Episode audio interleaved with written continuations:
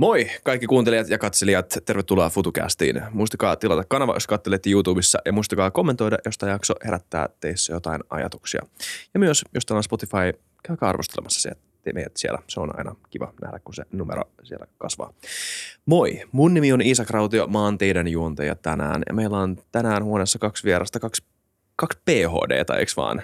Kaksi tohtoria. Kyllä joo. Terve. Terve, terve. Olli Moi, ja moi. Pekka. Moi vaan. Moro, moro. Mites menee? Tuota, te olette molemmat ollut itse asiassa ennen FutuCast vieraita, mutta ette tälleen duona.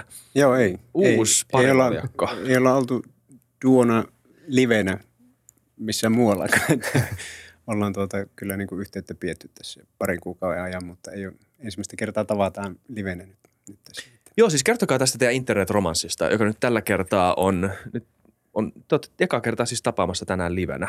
Tapasitte junassa. Joo, siis tämä on rakentunut ihan semmoisen mun oman äh, harrasteprojektin ympärille, että, että tuota, on, on tehnyt, tehnyt tuota sellaista tietyn tyyppistä sosiaalisen median äh, disinformaation tutkimusta niin kuin tällaisella, mikä, mikä voi olla tietyllä tavalla hauskaa, että se on tämmöinen do your own research tyyppinen projekti mulla ollut, että mä oon alkanut tekemään tutkimusta ja, ja sitten jotta on halunnut selvittää, että onko siinä mitään järkeä, niin on sitten alkanut ottaa yhteyttä alan oikeisiin tutkijoihin ja sitten sitä kautta muun muassa Pekalta kysynyt kommentteja tästä. Ja sitten on huomattu, että on, on hirveän paljon yhteisiä mielenkiinnon kohteita ja, ja tuota, ajatukset aika paljon liitää samoissa sfääreissä, niin tuota, on sitten ollut, ollut tuota, yhteyttä, mutta että voidaan siitä, siitä työstä sitten jutella tuossa myöhemmin enemmän. Kyllä.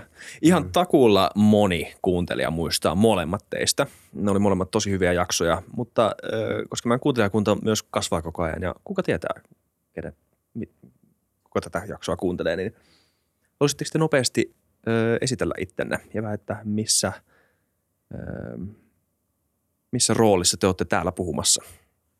Okei, no mä voin vaikka aloittaa. Tosiaan Pekka Kallioniemi ja mä oon äh, tutkija, tohtori tuolta Tampereen yliopistolta. Tutkinut muun muassa sosiaalista mediaa ja algoritmiikkaa, sitten min myöskin paljon disinformaatiota, propagandaa ja tämmöisiä mielipidevaikutusoperaatioita.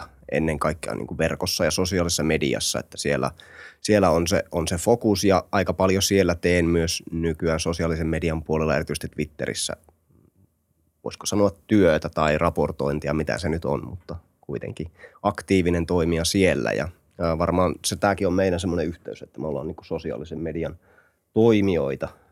Kyllä. Joo. Minkä muuten tieteenalan tohtori sä oot? Mä oon teknologian, teknologian. Joo. Eli ihmisen ja teknologian vuorovaikutusta. Miten ihmiset käyttää teknologiaa, miten me toimitaan teknologiaympäristössä, virtuaalisissa ympäristöissä ja niin edespäin. Yes. Entä Pauli? Joo, ja mä oon Ohukaisen Pauli ja mä oon tota, ää, mun, mun akateeminen tausta on, on semmoinen aika laaja läpileikkaus tällaista lääketieteellistä tutkimusta, että mä oon aloittanut molekyylibiologina ja sitten päätynyt ää, väestötason systeemiepidemiologian tutkijaksi. Mutta tota, nyt sitten puolitoista vuotta ollut tuolla yksityisellä sektorilla sitten tutkimassa terveysteknologiaa, puettavaa, puettavaa terveysteknologiaa. Mutta sitten joku ää, nyt ää, tulevana kesänä mun ää, perustama sosiaalisen median brändi Tervettä skeptisyyttä täyttää kahdeksan vuotta. Että tuota, se jokunen vuosi on tullut sitten tehtyä tällaista kriittisen ajattelun ja, ja tieteen ymmärryksen popularisointia ja, ja tota, ää, alkanut tosiaan ihan sellaista blogikirjoittelusta ja siihen kylkeen sitten Facebook-tili ja pikkuhiljaa sitten blogikirjoittelu väheni, kun huomasin, että, että tuota Facebookissa on, on tuota ehkä tietyllä tavalla helpompi tavoittaa ihmisiä ja, ja tuottaa ja käy, käydä keskusteluja. Ja tota, sitten ää, pikkuhiljaa sitten se Facebookin käyttö ihan yleisesti meni niin uskomattoman hankalaksi ja en tiedä onko teillä kokemusta tuollaisen julkisen sivun pyörittämisestä, mutta meni, meni niin tuskalliseksi, että sitten kokeilin tuossa pari vuotta sitten Instagramin käyttöä ja sitten aika äkkiä huomasin, että itse asiassa se Insta- Instagramin sellainen visuaalinen ää, ilme ja, ja tavallaan se sisältöjen ää, tuottamisen mahdollisuudet oli niin paljon paremmat siellä Instagramissa, että pystyy storyin tekemään sellaisia vähän, vähän jopa animaatiomaisia tarinoita ja kuljettaa ihmisiä erilaisten aika hankalienkin aiheiden läpi ja miten, miten tieteellisiä artikkeleita luetaan ja tällaista, tällaista faktantarkastustyötä. Niin on sitten kotiutunut aika lailla sinne, sinne Instagramiin sitten ja, ja siellä, siellä löytänyt semmoisen oman, oman kuulijakunnan. Ja, ja ajatellut, että se on kuitenkin ö, käsittääkseni Suomen, onkohan se ehkä jopa toiseksi, ellei yleisin tai niin kuin käytetyin sosiaalinen media, niin, niin tuota, tuntuu, että siellä, siellä kannattaa olla. Kyllä. Joo, älkää menkö TikTok. no ei menkään vaan. Siis, Tuomas, Tuomas, sä sanoit, että siis se on suositumpi nyt kuin Google. Jossain vaiheessa, niin se ylitti Googlen niin kuin, ää, se kuukausi niin kuin käyntikerrat kuukaudessa. Niin se ylitti jossain vaiheessa. Se on hurjaa. Enemmän kuin Google. Mm. Wow. No Maailman, joo. maailman suurin vakoilusofta. Niin, että tuosta syystä ei tekään siellä vielä ole, ei, ei uskaltanut. joo, ei, ei, ei. Mullakin on, meillä on siis TikTok-kanava, mutta mä en pidä sitä appia mun puhelimella. Aina ehkä kerran kuussa, jos se sitä mä lataan sitä ja katson, että mitä siellä tapahtuu ja sitten poistan heti. En tiedä auttaako se, mutta Jossain aikaisemmassa, olisiko, siis mähän on ollut aikaisemminkin täällä, niin jossain aikaisemmassa jaksossa mä esittelin sitä TikTokin privacy poliisia ja niitä Joo. niin kuin käyttäjäehtoja ja ne oli semmoiset niin 80 sivua luettavaa että, ja ei mitään hirveän kivaa luettavaa, mutta siis no joo, joka tapauksessa. Mm. Joo, mun olisi pitänyt noudattaa sun neuvoja. No joo, mutta tota, äm, tota, tota, disinformaatio. Sulla on alkanut kiinnostaa se nyt viime aikoina. Öö, Niin no on se, on se On se oikeastaan a- ollut se ihan se tietyllä tavalla, ää, kun on lähtenyt kumoamaan sellaista lääketieteellistä väärää tietoa, Kyllä. niin se, sitä ei ole ehkä mieltänyt samalla tavalla sitä terminologiaa kuin mm. mitä, mitä sitä nykyään puhutaan disinformaationa, mutta, mutta tota, sellaista ää, väärän, väärän ja harhaanjohtavan tiedon kumoamista on, on kuitenkin tullut se muutama vuosi tässä nyt tehtyä. Kyllä. Onko se jollain tavalla nyt viime vuosina ö, muuttanut oleellisesti muotoaan, että on mielekästä kutsua sitä erilaisella terminologialla? Ö, mit, miten sä koet tämän disinformaatio, misinformaatio, boomin? Nämähän on siis aika uusia termejä ainakin näin arkikielessä. Niin mä luulen, että, että tuota, sinänsähän itse ilmiössä ei ole yhtään mitään uutta, mm. eikä ei mun mielestä oikeastaan sellaista kvalitatiivista, tällaista laadullista muutosta ei ole juuri tapahtunut. Että se on vaan tapahtunut siinä volyymissa ja määrässä, että sitä on nyt, nyt tota, koronapandemia ja sitten Ukrainan sodan myötä se, se, se vaan se yksinkertaisesti se tulva on ollut niin paljon suurempi. Mutta siihenkin on hu- huomattavaa se, että, että tuota, mun käsittääkseni tämäkin on ollut aina näin, että aina kun tapahtuu jotain isoja yhteiskuntaa ravistelevia mullistuksia, niin sen rinnalla tiedon määrä lisääntyy, mutta myös väärän tiedon määrä lisääntyy. Että tämmöisiä historiallisia trendejä, kun on, on katseltu vaikkapa jostain sanomalehtien mielipidekirjoituksista tai jostain vastaavista, niin niissäkin on, on tutkitusti nähdään semmoisia piikkejä, kun on maailmansodat ravistellut yhteiskuntaa tai vastaavia, niin tuota, että nyt on eletty tämmöinen yhdenlainen piikki tässä ja nämä termit ja käsitteet on tullut tutuksi aika monelle. Ja tuossa varmaan myöskin se, että kannattaa mainita, että tämä niinku, va, e- e- myös volyymi, mutta sitten nämä kanavat, mitä kautta ne leviää mm. Mm. äärimmäisen nopeasti mm. ympäri maailmaa ja kuinka sitä niinku leviämistä pystytään erinäisillä tavoilla kiihdyttämään äh, niinku propagandakoneistomaisesti tämmöisillä niinku informaatio-operaatioilla ja muilla. Esimerkiksi trollifarmien kautta, automatisoitujen bottien kautta, ää, niinku tä, tä, tällaisia niinku, ää, operaatiota, millä se informaatio saadaan todella nopeasti leviämään kaikkialle ja sitä pystytään niin kuin vahvistamaan sitä viestiä. Niin se on varmasti semmoinen, mikä on aivan uusi juttu niin kuin tässä Mm. digiajassa.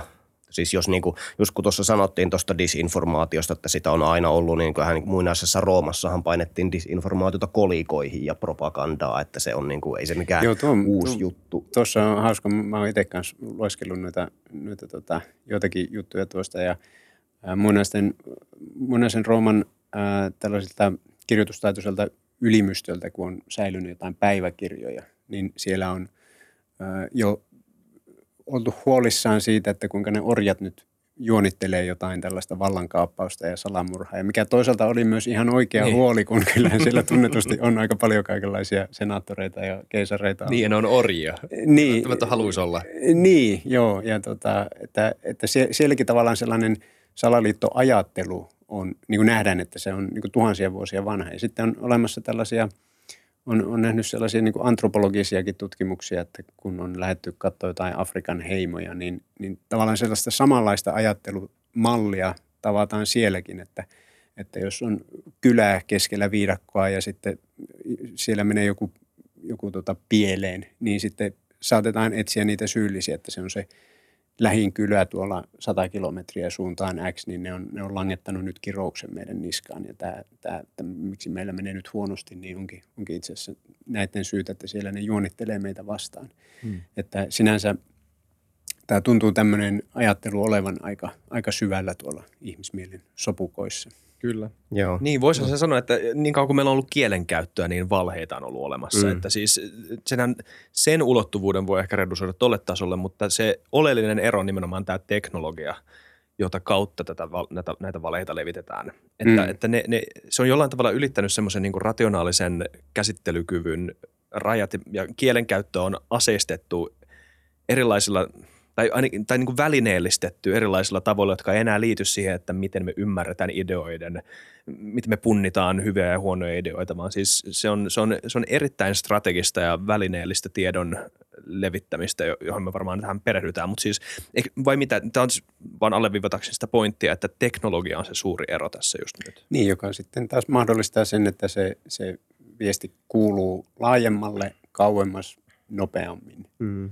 Ja sitten myöskin se, että se on niin kuin multimediaa, eli meillä voi olla videota, meillä voi olla mm. kuvaa, mm. me voidaan vahvistaa sitä viestiä eri tavoilla. Että se ei ole pelkästään niin kuin tekstuaalista sisältöä, vaan me voidaan, voidaan luoda hyvinkin tämmöistä immersiivistä sisältöä, joka voi olla esimerkiksi kuvamateriaalia, tekoälykuva, generoinnit on varmasti ja kaikki mm. tämmöinen videoiden generoiminen tulee olemaan varmasti tässä niin kuin lähitulevaisuudessa iso juttu. Eli me tavallaan tulee uusia keinoja, miten me uppoudutaan siihen sisältöön, miten siitä tulee entistä mm. tehokkaampaa tiedon välittäjänä. Onko mitä enemmän disinformaation levittäminen on nopeutunut ja yleistynyt ja, ja sen massa ö, kasvanut, niin onko sen vaikutukset myös seurannut tätä samaa kaavaa? Onko disinformaatiolla suuremmat vaikutukset nykyään maailmaan kuin ennen? Mitä mieltä te olette?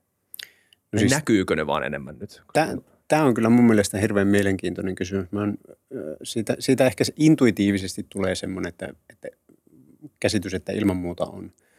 Mutta mä oon itse on tässä törmännyt hiljattain ihan semmoisiin akateemisiinkin papereihin. Itse asiassa unohtanut Pekallekin niitä jakaa, että olisi ollut kiva kuulla, kuulla tuota näkemyksiä, mutta ihan, ihan tuota tämmöisiä ää, tota, mainekkaitakin jostain Oxfordin yliopistosta taisi olla kirjoittanut sellaisen kriittisemmän artikkelin siitä, että tässä myös on tavallaan nähtävissä semmoista tiettyä moraalipaniikin tai alarmismin ää, sävyjä tässä julkisessa keskustelussa siitä, että, että tavallaan, että, että mennäänkö jo siihen, että lietsotaan tavallaan semmoista tietyllä, vähän niin kuin liian pitkälle menevää semmoista hysteriaa siitä, että, että kuinka, kuinka karmeasta asiasta tässä kuitenkin on kyse, koska – mun mielestä semmoinen tosi hyvä, hyvä tuota, konkreettinen esimerkki, joka, joka vähän niin kuin rauhoittaa mieltä on, että jos katsotaan vaikka viime syksynä julkaistua tiedebarometria, joka mittaa suomalaisten käsitystä tieteestä ja teknologiasta ja asenteita ja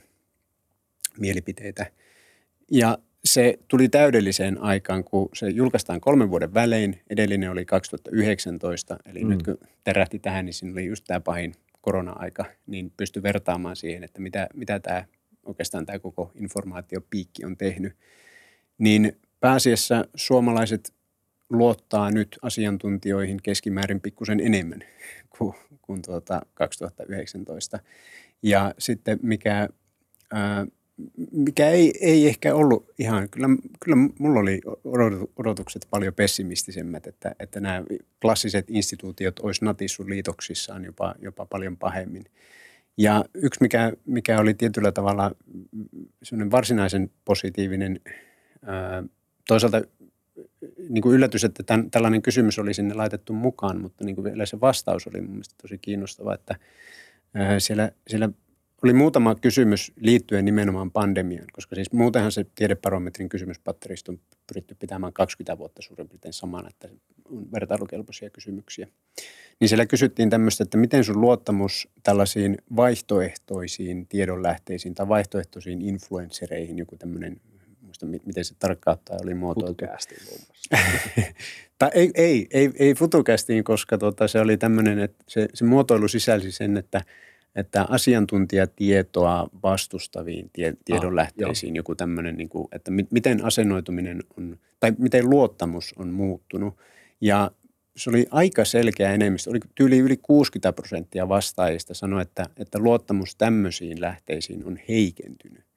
Eli tavallaan se, että, että vaikka meillä on semmoisia aktiivisia väärän tiedon levittäjiä ja toimijoita, niin ne he on myös, myös tavallaan ampunut itseään jalkaan tässä – tässä koko rytäkässä, että tekemällä, tämä nyt on mun spekulaatiota, mutta, mutta arvelisin, että kun siellä on sitä tuomion päivää julistettu joka, joka päivä suurin piirtein tai vähintään joka viikko, että no niin, että no nyt, nyt, nyt, nyt ne rokotteet steriloimme meidät kaikki ja nyt kun ollaan kasvumaskeihin ja nyt kun pestään käsiä niin kuin ollaan siihen ja, hmm. ja kohta löytyy nanorobotteja ja on magnetismia ja kaikkea, niin ihmiset on alkanut sitten niin kuin jotenkin havahtunut siihen, että hetkin, että eihän tässä nyt ole mitään, mitään tolkkua. Niin tämän tyyppinen ö, viesti sitten, ja, ja sitten tämä, mitä siinä, kun mainitsin tämän, tämän tota Oxfordin tutkijoiden paperin, niin siinä kanssa mainitaan se, että, että tuota, kyllä se on huomattavan sen, sellainen monimutkaisempi se, se ihmisen tavallaan yhteisö prosessoidessaan sitä informaatiota. Että sitä ei missään nimessä kannata yksinkertaistaa semmoiseen, että – että tota, täältä nyt huudetaan sitä disinfoa ja täällä porukka sen ottaa vastaan, vaan mm. se menee sinne väestöön se info ja sitten se tavallaan sulatellaan siellä ja se vaikutuksia, suoranaisia vaikutuksia on sitten, voi olla hankalakin saada esiin. Kommentoi vaan, jos haluat. Mulla on tuohon kyllä kysymys. Joo, siis, äh, no siis sen verran mä oon aika samaa mieltä, tai siis olen, olen samaa mieltä Paulin kanssa siinä, että mä sanoisin, että tämä on pysynyt aika samanlaisena, tämän tämmöisen niin aika marginaali-ilmiönä. Mm. Se mikä on ehkä muuttunut, että tällä marginaalilla on nyt ääni, eli kaikki he pääsevät, kaikki ihmiset sosiaalisen median kautta pääsee nykyään sanomaan ne omat mielipiteensä ja levittämään näitä tarinoita ja muita, joten se ehkä niin kuin – monille sosiaalisen median käyttäjille vähän niin kuin lävähtää sitten silmille, että okei, tämmöinen ilmiö on olemassa ja se voi ehkä kuvitella suuremmaksi kuin se oikeasti on, mm. vaikka ne on aika marginaalisia ne ilmiöt loppujen lopuksi. Eli en, en tiedä, onko, onko nämä niin kuin segmentit kasvanut, esimerkiksi ihmiset, jotka uskoo äh, salaliittoteorioihin, mutta nyt heillä on ääni tuolla verkossa, mikä mm. on mun mielestä hyvä juttu, tämmöistä niin kuin demokratiaa ja tuota, ää, mutta että se on tavallaan niin kuin se on meille paljon näkyvämpää nykyään. Hmm. Joo ja sitten ehkä, ehkä tuohon liittyen, niin mä itsekin sanon, ja tämä, tämä on mun mielestä semmoinen, mistä, missä mä oon niin kuin tavallaan pidän sitä sen, no en, en nyt sano, että edis, haluaisin edistää mitään alarmismia, mutta että haluan ää, nostaa sen huolen, että meillä on nyt semmoisia selkeitä konkreettisia tapahtumia, niin kuin esimerkiksi tämä Jenkkilän tota, tammikuun kuudennen mm. päivän mm. Capitol Hillin vala, valtaus. Ja nyt mikä vasta paljastui Saksassa, tämä mitä ne oli ne mm. Reichsburg, niin, niin tota, että tavallaan se teknologia myös mahdollistaa sen, että nämä tämmöiset, vaikka ne on häviävän pieniä vähemmistöjä kuitenkin, joka sitä mm. väärää tietoa omaksuu ja, ja perustaa sen koko, lopulta sen koko maailmankuvansa sen varaan – niin se teknologia mahdollistaa semmoisen hyvin tiiviin yhteydenpidon ja organisoitumisen näiden asioiden ympärille. Ja silloin niistä päästään muodostamaan semmoisia niin aktivistiliikkeitä, jotka saa ihan sitten niin tämmöisiä kohtuu merkittäviäkin vaikutuksia aikaiseksi tuolla jossain ulkomaailmalla. Kyllä. maailmassa. Mm. Että ei se jossain Rooman aikana, jos siellä on tota, päiväkirjoissa kirjoiteltu näitä ajatuksia tai kolikkoihin painettu, niin se ei ole välttämättä kuitenkaan, niin kuin, et, et, et ole pystynyt koko Raam, Rooman valtakunnan alueelta kasaamaan yhteen semmoisia tyyppejä jotakin vallankaappausta. Tota. Kyllä. Vastaavaa. Jos ihan nopeasti vaan tuohon kommentoin myöskin sen, että ää, tämä tavallaan niin kuin kolikon kääntöpuoli, että toisaalta se myös mahdollistaa verkostoitumisen esimerkiksi meidän, meidän mm. välillä. Ja tavallaan just täm, me voidaan myös luoda verkostoja, jotka sitten esimerkiksi taistelee disinformaatiota mm. ja voisiko sanoa haitallista propagandaa vastaan. Että Nafo se on, esimerkki. Niin, niin, eli meillä voi olla tällaisia niin kuin yhteisöjä, ää, verkostoitumisia, missä me sitten niin kuin tavallaan voidaan myöskin tavalla taistella disinformaatiota ja väärää, väärää, tie, väärää tietoa vastaan. Mm. Tämä, tämä oli mun mielestä jotain mun mielestä tärkeä erottelu, koska näissä teidän ensimmäisessä vastauksessa te nimenomaan keskitytte Suomeen, eikö vaan? Mm. Mm, ja, ja, Niitä, joo, siis se tiedebarometri esimerkki. Mun kyllä, oli, joo, ja siitähän... Ja Suomessa, Suomessa varmaan niin valtakunnan, tai tota, niin kuin maailmanlaajuisesti ollaan aika niin kuin ehkä poikkeuksellisenkin hyvässä asemassa. Että Huipulla. On, on Näin aika, mä uskoisin, joo, kyllä. Porukkaa.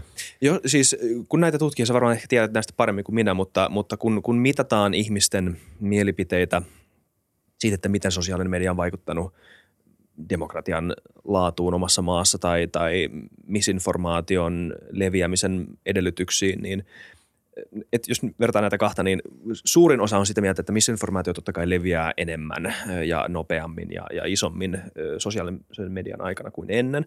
Mutta suurin osa Euroopan maista kuitenkin koki internet ja sosiaalisen median vahvistaneen omaa, oman maansa demokratiaa, koska eri äänet pääsee aktiivisemmin keskustelemaan ja tieto leviää, hyväkin tieto leviää, vaikka mm, myös huono mm. tieto leviää ja siitähän me tästä tänään puhutaankin, niin hyväkin tieto leviää. Ja, ja ja tulee myös ehkä tietynlainen käsitys siitä tai tuntemus siitä, että on jonkunnäköisessä kontrollissa, että etäisyys vallanpitäjiin pienenee ja varmaan lukuisia syitä. Mm. Mutta tämä on, anteeksi, mielenkiintoinen uusi poliittinen jako, mikä on tapahtunut viime vuosina oikeiston ja vasemmiston lisäksi, vähän niin, niin ohelle, niin viereen tai tällainen – en tiedä mitä sana käyttäisi, mutta kuitenkin siihen, niin, siihen tota, samaan kent, samassa kentässä on muodostunut uusi polariteetti ja se on tämä pro- ja anti-establishment polariteetti, joita löytyy sekä oikeistosta että vasemmistosta, mutta joka jakaa poliittisen kentän aika, aika hyvin ja, ja sillä pystyy jo aika hyvin kartoittamaan sitä, että mitä poliittisessa kentässä tapahtuu eri, päällä, eri, eri paikoissa ympäri maailmaa. Ja Suomihan on aika tukevassa asemassa liittyen tähän jakoon. Täällä ei ole kauhean isoa anti-establishment liikehdintää institutionaalisesti, mutta esimerkiksi Jenkeissä meillä oli vahvasti anti-establishment presidentti, Trump. Niin, niin semmoisissa maissa, ja sehän on myös mun mielestä teissäkin, teidänkin tutkimuksessa yksi oleellisin pointti, ja tämä on siis ihan yleinen havainto disinformaatiosta, että se ei ole, niin kuin, me, ei puhuta, me ei puhuta mistään puhtaista valheista tai, tai, tai täydestä täydellisesti keksitystä informaatiosta, vaan sisäisistä sisäpoliittisista säröistä, joita yritetään suurentaa ja tulehduttaa ö, erilaisin välineellisin keinoin.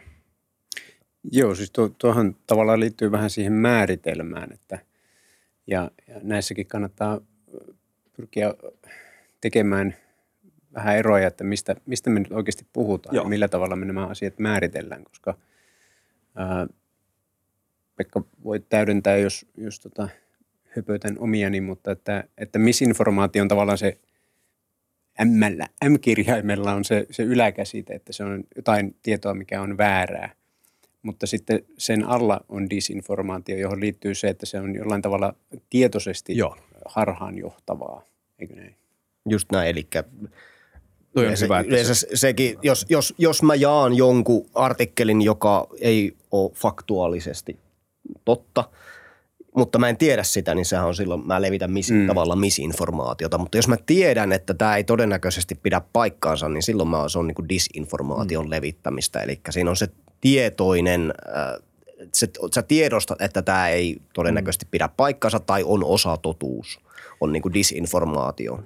Ja sittenhän on olemassa vielä semmoinen hämmentävä kategoria kuin malinformaatio, mikä on sitten tällaista tietoa, joka itse asiassa on totta, mutta se, sitä levitetään aivan tämmöisessä niin kuin selkeästi vahingollisessa tarkoituksessa. Että voi olla vaikka tämmöinen, puhutaan doksaamisesta mm.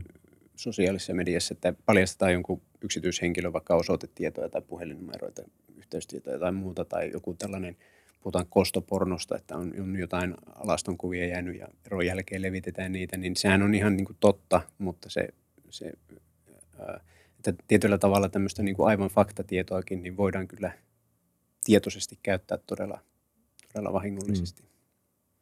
Kyllä, joo, oli tosi tärkeä erotus äh, siihen mun pohjustukseen, koska se, se, se tota, strateginen disinformaatio on täysin eri asia kuin se, että tavalliset ihmiset keskustelee keskenään ja on väärässä jostain asiasta. Ja niin kuin tohon, äh, mun, mun semmoinen suosikki, suosikkitermi on paskapuhe, joka on Joo. itse asiassa, se kuulostaa semmoiselta hirveän karkealta, onhan se karkea Onko sana. Harry Frankfurtin? Kyllä, Joo. Joo eli, Tosi hyvä määritelmä. Eli, eli tota, filosofi Harry Frankfurt on, on määritellyt tämän paskapuheen. Ja se on todella niin kuin filosofisesti ja, ja se on saavuttanut filosofien keskuudessa aika, aika laajaakin hyväksyntää. Se on loistava esse ja kannattaa lukea se. Joo, se on kirja, on bullshit-kirja on niin muutaman sivun mittainen, mutta siitä, siitä mulla on semmoinen englanninkielinen, todella pikkuinen semmoinen kirjainen ja se on aivan niin kuin hilpeää luettavaa kyllä, että, että tota Frankfurt hän tekee sen jaon sillä tavalla, että hän määrittelee totuuden puhumisen sillä tavalla, että se on, se on että ihminen, ihminen puhuu tai, tai luulee, luulee tietävänsä, mikä on totta ja pyrkii johdattelemaan kuulijansa kohti sitä. Kun sitten taas ää, valehtelu on se, että puhuja tietää tai luulee tietävänsä, mikä on totta ja tietoisesti johdattelee kuulijan poispäin siitä. Ja paskapuhe on sitten taas se, että ei, ei, niin, ei kiinnosta, että mikä on totta, mutta pyritään, pyritään johdattelemaan se kuulija jotain agendaa kohti tai yritetään mm. vakuuttaa kuulija jostain, jostain agendasta yhdistelemällä luovasti sekä totuutta että valetta. Ja kyllähän se disinformaatio hyvin usein on myös paskapuhetta, koska siinä, siinä monesti, jos miettii vaikka tuolla lääketieteen maailmassa vaikka, vaikka näitä ajankohtaisia korona-aiheita, niin, niin äh, kyllähän siellä saattaa olla joku ihan oikea tutkimus, vertaisarvioitu hyvässä lehdessä julkaistu tutkimus, joka on sinänsä siinä ei ole mitään, mitään tuota, harhaanjohtavaa, mutta sitten jos se kehystetään semmoiseen hmm. harhaanjohtavaan tarinaan ja, ja vedetään siitä tutkimuksesta vääriä johtopäätöksiä, niin silloin se muuttuu disinformaatioksi ja, ja nimenomaan jos sitä niin tarkoituksella vääristellään. Kyllä. Ja siitä Frankfurtin määritelmästä se on loistava myös silleen, että harva ihminen ö, säästyy siltä määritelmältä. Ja siis tosi iso osa ihmisen kommunikaatio on jollain tavalla ö, paskapuhetta. Joo, se taitaa se itse esse alkaakin jotenkin tällä, tämän, tällaisilla sanoilla, että, että, tota, että yksi, yksi keskeisistä havainnoista tässä meidän nykyisessä yhteiskunnassa on, että sitä, siellä on niin paljon paskapuhetta joka paikassa. Siitä, siitähän lähtee sitten purkamaan, että mi, mitä tässä niin kuin Kyllä. tällä tarkoitetaan. Tavallaan se, että mä, vaikka mä... Esimerkiksi mainostaminen on uh, Frankfurtin mm. mukaan täyttää yleensä paskapuheet. Poliittiset kampanjapuheet, vaikka niissä ei olisi yhtäkään faktavirhettä sinänsä. Mm. Öö, voidaan siis olettaa tilanne, missä mainoksissa ei olisi yhtäkään faktavirhettä tai poliittisessa kampanjapuheessa ei olisi yhtään faktavirhettä, niin se voi silti kehystää tavalla, joka jollain tavalla freimaa sen itse asetelman sellaiseksi, että tämä poliitikko itse, itse herättää kuulijoissa väärist, vääristyneen, vääristyneesti positiivisen kuvan itsestään tai omasta mm. politiikastaan, vaikka se olisi edes vähän vääristynyt. Siis, ja se standardi on tosi ankara. Se standardi on siis, että mikä ei ole paskapuhetta, jos me halutaan olla tosi ankaria, on todella todella ankara. Harva ihminen puhu koskaan täyttä totuutta Frankfurtin mukaan, koska ainahan sä laitat itses myös mm. likoon, jos sä sanot yhtään mitään. Aina saat sun oman viiteryhmän ryhmässä tuomittavana, aina saat sun oman tota, äh, lähipiirissä tuomittavana, sulla on aina joku rooli, jota sun pitää ylläpitää ja aika iso osa tätä maailmaa on semmoista fake it till you make it meininkiä, että, että mennään todennäköisyyksiä vastaan ja ja, ja, ja eihän, me voida, eihän me voida tietää, miltä tulevaisuus näyttää, joten aika, aika moni asia riippuu ihmisen tahtotilasta, hmm. että miten me niin kuin välitetään meidän tahtotilat muille ihmisille, eikö vaan?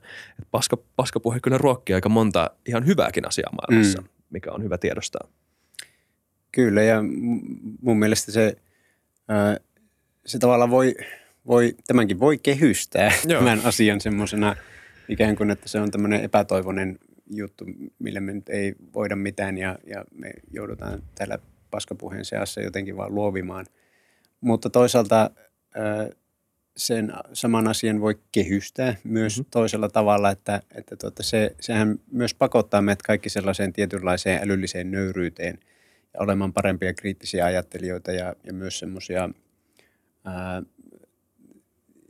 niin kuin, jotenkin, että itse suhtaudutaan itseemme ja omaan tietoomme sillä tavalla kriittisesti, että, että tuota, ei, ei, ei lähdetä julistamaan semmoisia totuuksia, mitkä on just äsken päähän juolahtanut, koska ymmärretään, että me kaikki ollaan jollakin tavalla puolueellisia. Tuohon voisi vielä, vielä, kun tässä mainitsit NAFOa aikaisemmin, niin NAFOhan on tätä, että taistellaan paskapuhetta vastaan paskapuheella. Mm. Mä en tiedä, onko ikinä missään podcast-lähetyksessä näin monta kertaa sanottu paska, mutta sanotaan nyt vielä kerran. mutta kuitenkin niin tämä, tämä niin perusajatus siinä, että tavallaan tehdään naurettavaksi se informaation lähde mm. monella tapaa. Ja, ja niin kuin hukutetaan se semmoiseen tyhjänpäiväiseen viestintään, meemeihin ja vitseihin ja semmoisen niin kuin, no voisiko sanoa, kyllä siellä niin kuin pilkkaamistakin on, on paljon. Eli tavallaan niin kuin fight fire with fire tyylisesti, että lähdetään tätä niin kuin, tätä informaatiotulvaa vastaan taistelemaan tyhjänpäiväisellä informaatiotulvalla. Tässä välissä sun ehkä myöskin määritellä, niin, mistä oli Nafossa kyse? Joo, eli siis, äh, joo, ehdottomasti. Kiitos, eli, Pauli. Joo, yes.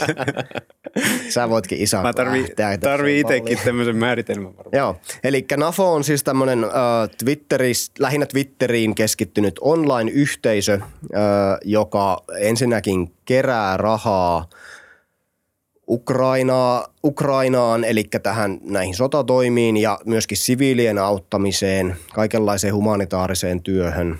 Ää, mutta sitten myöskin ää, taistelee tämmöistä venäläistä propagandamallia kuin ää, fire hose of falsehood, eli tämmöinen niin valheiden paloletku, millä vaan valtavalla volyymilla laitetaan disinformaatiota liikkeelle ja tavallaan ei välitetä siitä, että kuinka, sitä ei perustella välttämättä millään, vaan se volyymi on se pointti, eli tämmöinen niin kuin määrä korvaa laadun ajattelu. Ja sitten tämän, tämän pohjalta syntyi sitten myöskin NAFO, joka taistelee tällä samalla aseella sitä Venäjän propagandaa ja heidän, heidän disinformaatiota vastaan. Eli tehdään naurun alaisiksi nämä lähteet. Oli se sitten vaikka ää, Venäjän lähetystö jossain, joka twiittaa aiheesta jostain, äh, jotain disinformaatiota jakaa, niin NAFO tavallaan hyökkää siihen keskusteluun ja täyttää sen koko keskustelun käytännössä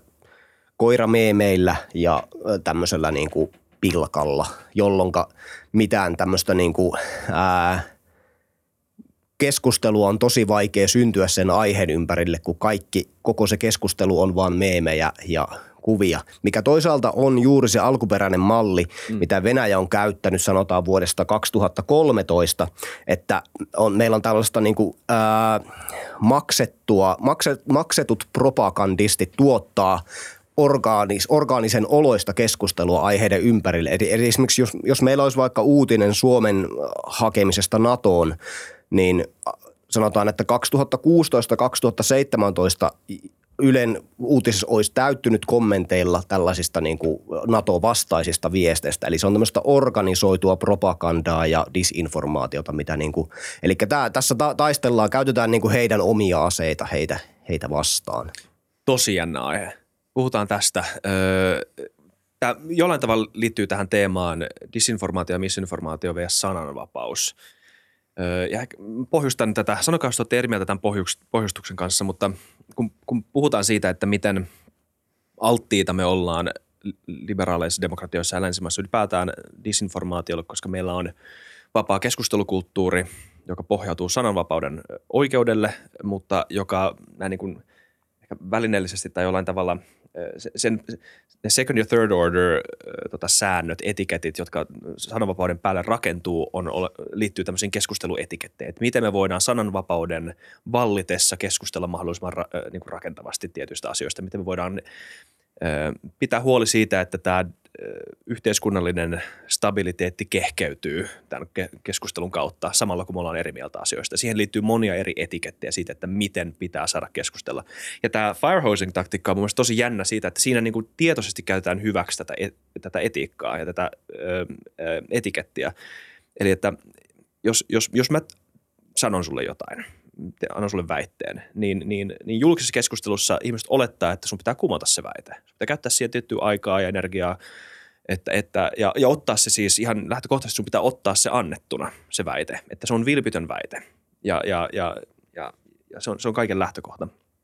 Ja tämän, tämän strategian ja tämän etiketin pystyy aseistaa just tällä tavalla, että se vaan siis luot semmoisen informaatiotulvan, ettei kukaan ihminen pysty omalla ajankäytöllään, omalla rajallisella ajallaan, omalla 24 tunnilla per vuorokaus ikinä vastaamaan joka ikiseen väitteeseen yksitellen sillä etiketin, etiketin vaatimalla tavalla. Ja siinä, siinä tulee semmoinen, niin kuin, mä en tiedä onko se catch-22 ihan minimensä mukaisesti, mutta, mutta, mutta siinä sekä ollaan tilanteessa, missä, missä tota, kaikkiin väitteisiin ei vastata, eli, eli se vastapuoli voi sanoa, että hei, sä et antanut mitään vasta-argumenttia tälle mun yhdelle väitteelle, tämä on varmaan totta, tai sulla ei ole mitään vastausta tähän. Tai sitten jos mä alan sanomaan sulle, että mutta sähän vaan floodaat, sähän vaan floodaat tietoa tänne, että sähän vaan, sähän vaan tulvit tätä tietoa, mulla ei ole mitenkään aikaa. Sitten, aa, sulla ei ole mitään vastausta näihin mun kysymyksiin. Öö, mä en tiedä, ymmärsittekö tämän mun selityksen? Se oli vähän sekavasti selitetty. Joo, kyllä mä, mä ymmärsin, mutta, mutta tota, mä ehkä, ehkä lisäisin tuohon vielä sellaisen tietyn, ää, tietyn näkökulman, että Joo. mun ymmärtääkseni – ää, tuossa siinä, siinä tota venäläisessä paloletkustrategiassa, nyt kun on tämä paska mainittu monta kertaa, niin mainitaan se vielä, että se, siinä on, on myös tämmöinen, että heitetään paskaa seinään ja katsotaan, mitä siihen jää kiinni Joo. tyyppinen ajattelu. Että, ää, varmaan semmoinen hyvä konkreettinen esimerkki, ää, missä tätä paloletkua on käytetty, niin silloin kun ää, vähän aikaa Krimin valtauksen jälkeen 2014, niin äh, oliko se, että Donbassin alueelta nämä Venäjän tukemat separatistit ampuivat sen äh, MH17 lent- matkustajalentokoneen äh, alas.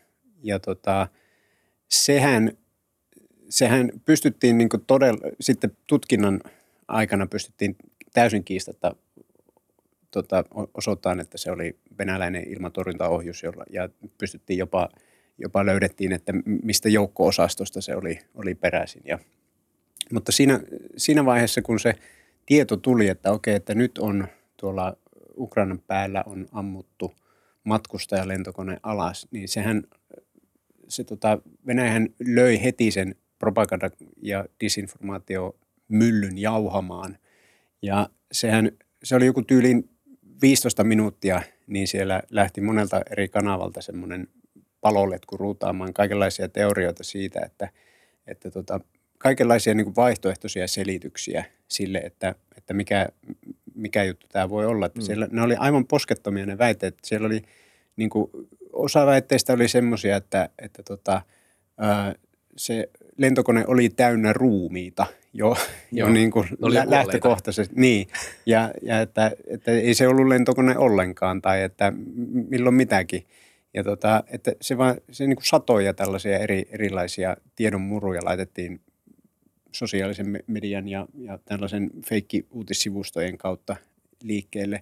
Ja sitten kun me, se yksi, yksi tästä meidän, meidän tota, vapaan liberaalin demokratian ihanuuksista on se, että meillä on aina näitä, näitä tuota, itsenäisiksi ajattelijoiksi itsensä mieltäviä tyyppejä, jotka on aina kovin innoissaan etsimässä niitä sellaisia vaihtoehtoisia selityksiä asioille.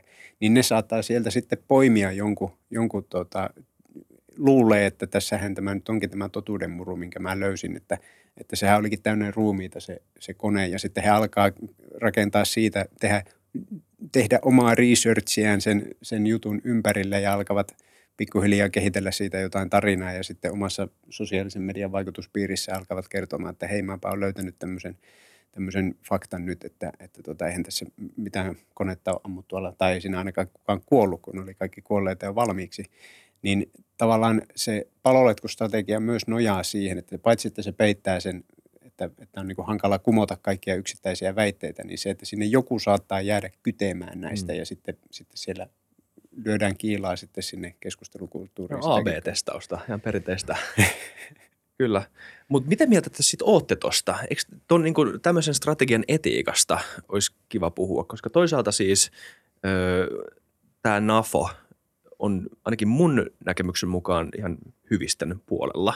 Ja se on oleellinen osa tätä kysymystä. Mutta, mutta itse kysymys siitä, että määrittääkö tai oikeuttaako tota, keinot sen, sen lopputuloksen – mitä mieltä te olette siitä? Miten tätä pitäisi ajatella ylipäätään vai rappeuttaako tämmöinen niin kuin NAFON strategia semmoista yleistä keskusteluetiikkaa, joihin liberaalit demokratiat perustuu? Mitä mieltä te olette siitä? No mun mielestä tässä tapauksessa ei missään nimessä, koska se mm. alku lähdekään ei tähtää siihen, että meillä olisi jotenkin demokraattinen keskustelu, vaan se pyrkii siihen, että sieltä tuutotaan tämmöistä yksipuolista informaatiota, yleensä vääristeltyä informaatiota, ei aina, mutta yleensä. Ja tavallaan se, että ei, ei se niinku ole edes hyvä keskusta, keskustelun pohja semmoinen, Joo. että tavallaan – meillä on ei-faktuaalista tietoa lähetä ja okei, keskustellaan nyt tästä niin kuin väitteestä. Tavallaan, miten sä lähet semmoiseen keskusteluun, se on tosi vaikeaa. Ja sitten kun tässä on vielä se ongelma, että jos me otetaan nyt vaikka nämä, nämä biolabrat, mistä on tosi paljon puhuttu. Öö, monta kertaa tämä koko aihe on todistettu, että näitä biolabroja on olemassa, mutta niissä ei kehitetä mitään aseita tai ei tehdä geneettisesti modifioituja sääskiä, jotka leviää, levittää tautoja venäläisiin sotilaisiin. Tämmöisiä väitteitä on tullut ihan virallisista lähteistä. Ja näin, ja juuri... Niin Venäjän valtion niin, Venäjän joo, ei Joo, niin. äh, joo ei, ukrainalaiset ei ole vahvistaneet näitä tietoja osaltaan. Äh, mutta viimeksi eilen vai toissapäivänä tämä lähti taas leviämään. Eli ne palaa ne samat teemat uudestaan. Tämä on nyt kolmas kierros, kun tämä lähtee tavallaan isosti Venäjän virallisia kanavia Tassin kautta ja RTn kautta ja Sputnikin kautta ja näin. Eli he, palaa näihin samoihin teemoihin – ja tämä tavallaan tämä keskustelu pitäisi käydä. Tämä on vähän niin kuin tämmöinen niin kuin päiväni murmelina, että e- eletään aina se sama teema uudestaan ja ihan sama, miten se keskustelu päättyy, niin sitten se taas vähäksi aikaa unohdetaan, kun se taas nousee uudestaan esille. Eli ei, ei ole aiko mustakaan keskustella aiheesta, vaan pelkästään levittää propagandaa, niin siinä mielessä mä niin kuin näkisin, että NAFON taktiikka on hyvä. Hmm ottamatta kantaa siihen, kuka on hyvis ja pahis, vaan, mutta niin kuin tämä, tämä niin kuin taktiikka, tätä, tätä varsinaista propaganda- tai disinformaation levittämistrategiaa vastaan on hyvä mun mielestä mm. NAFO. Mutta okei, tuohon pitää selventää. Tossahan nimenomaan oleellista on se, että kumpi on hyvis vai pahis, koska se, jos se strategia on sama, niin pitää oleellisesti se moraalinen ero löytyä niissä ö, tota, lopputuloksissa eikä keinoissa, eikö vaan? No mä en itse niin näe sitä noin musta, vaan mä niin okay. kohti totuutta. Se on ehkä semmoinen niin kuin, ää, enemmänkin. Okei, okay, fair enough. Joo, kyllä. Joo, me, mä en usko, että me ollaan niin eri. Mm. Me, joo, mutta sä olit sanoa jotain. Niin joo, siis mä tota, äh, huomat, oikeastaan niin mietin semmoista, että, että tuo ylipäätään se termi Firehose of Falsehoods on käsittääkseni tullut tällaisen, äh, kun se jenkkiläinen ajatushautuma, tämmöinen RAND-instituutti, joka on paljon, paljon tutkinut, tutkinut tätä informaatiovaikuttamista myös, myös muuten muidenkin valtioiden, kuten esimerkiksi Kiinan osalta – ja, ja tota, niistä, niistä voidaan, voitaisiin käydä ihan, ihan erilliset keskustelut sitten myös. Niin tota, siinä alkuperäisessä raportissa, missä tämä termikin lanseerataan, jos mulla nyt on oikea käsitys siitä, että se oli ensimmäisen kerran siinä, niin siinähän myös lueteltiin tämmöisiä suojautumiskeinoja. Ja siinä, tota, ää, siinä nostettiin esille se, että kyllä se kuitenkin paras, paras juttu on se, että jos sieltä paloletkua on tulossa päälle, niin kyllä siinä joku semmoinen sadetakki siihen tarvitaan päälle. Mm. Eli siinä puhuttiin tällaisesta sadetakilla suojautumisesta ja, ja sillä tarkoitettiin ihan sitä, että, että, että täytyy vain olla tietoinen. Eli laajemman väestön pitää tulla tietoiseksi siitä, että tällaisia informaatio-operaatioita on olemassa. Mm. Ja, ja sillä tavalla he, he et, et se, se pitäisi olla semmoista arkista sanastoa – mm. jopa ja semmoista hyvin, hyvin yleisesti tunnettua kielenkäyttöä, että hei jaa, sieltä lähti taas palolet, kun lähti ruutaamaan, että, että tuota, ei, eipä oteta nyt näitä juttuja vakavasti. Niin tämä on sitten toisaalta se, se mihin, mihin mä oon itse vaikka tuossa omassa somepuuhastelussa niin keskittynyt jo monta vuotta se, että tavallaan ää, sellaisen kriittisen ajattelun kautta saataisiin sellaisia parempia työkaluja. Ja ylipäätään se, että tultaisiin tietoiseksi siitä, että asioita on liikkeelle, jotka ei, mm. väitteitä on liikkeelle, jotka ei pidä paikkaansa. Ja sitten kun mitä paremmin me ollaan yhteiskuntana sitten valmistauduttu tällaisen väärän tiedon vastaanottamiseen, niin sitä heikommin se mikään palolet kukaan meihin sitten puree. Kyllä. E, e, sitten kysymyksen voisi ehkä muotoilla sille, että miten teidän mielestä tämä tällainen uusi ajattelutapa, miten tämä voisi integroida siihen semmoiseen terveeseen keskustelukulttuuriin? Tässä ehkä pitäisi myös esitellä kaksi uutta termiä, jotka mä tunnen vain englanniksi, mutta siis good faith ja bad faith kommunikaatio. Eli tota, hyvän tahtoinen, pahan tahtoinen, mm. voisi ehkä olla jotkut näköiset. Niin jos, jos sä sanot mulle jotain, te annat mulle väitteen tai sanot mulle väitteen, niin mulla on hyvä syy ottaa se hyvän tahtoisesti. Te kerrotte mulle jotain, olimme siitä mitä mieltä tahansa, mutta se keskustelu ansaitsee hyvän tahtoisen asenteen, kun taas tämä firehosing on esimerkki kommunikaatiosta, joka on pahan tahtoista ja siksi ansaitsee myös niin kuin erilaisen kohtelun ihan lähtökohtaisesti.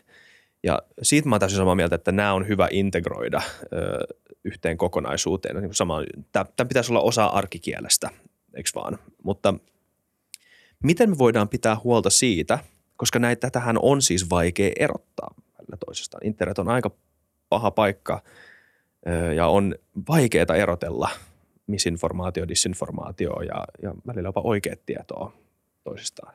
Niin miten me voidaan pitää huolta siitä, että me ei rappeuteta sitä good faith-keskustelua kaiken tämän osalla, koska sehän on yksi tämän firehosingin ja ylipäätään disinformaation tarkoituksesta – rapauttaa sitä kulttuuria ylipäätään? Tämä on tosi iso kysymys, mm. mutta ehkä eh, mitä ajatuksia tämä herättää? No ehkä just tuossa voisi vielä sanoa senkin, että öö, ennen kaikkea tietysti pyritään polarisoimaan väestöä, pyritään margin, marginalisoimaan, luomaan sinne semmoisia toisia vastustavia tämä niin tämä Venäjän informaatiovaikuttamismalli toimii näin niin kuin polarisoimalla, mutta he myös hämmentää.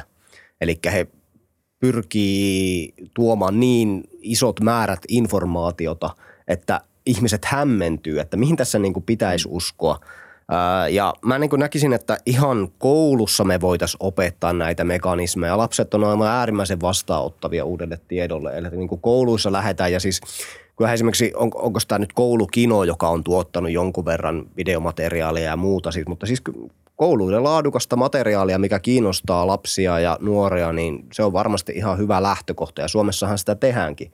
Mutta ei, niin kuin, jos et saa olla tätä asiaa, tätä niin kuin, en mä ole ollut tietoinen, että tämmöistä esimerkiksi tuotetaan aika, aika paljonkin. Ja tämä on mun mielestä se, että koulu on se paikka, missä sitä voitaisiin tuoda ihmisten tietoisuuteen jo, koska siellä opitut asiat usein sitten jollain tavalla ainakin pysyy myös päässä. En mä tiedä, Paulilla on varmaan myöskin tähän Joo, siis äh, ison kysymyksen semmoinen aika, aika pieni ja spesifi vastaus mm. nousee itsellä mieleen, että se oikeastaan tuossa omassa, oma, omassa pienessä hiekkalaatikossa, niin missä puhastelen tuolla somessa, niin mä pidän sitä keskustelemista nimenomaan tosi tärkeänä. Ja mikä on itse asiassa syy, minkä takia mä en ole pyrkinyt levittäytymään kaikille mahdollisille somealustoille sellaisella niin kuin hakien sellaista maksimaalista – tavoitta, niin kuin mahdollisimman suurta yleisöä.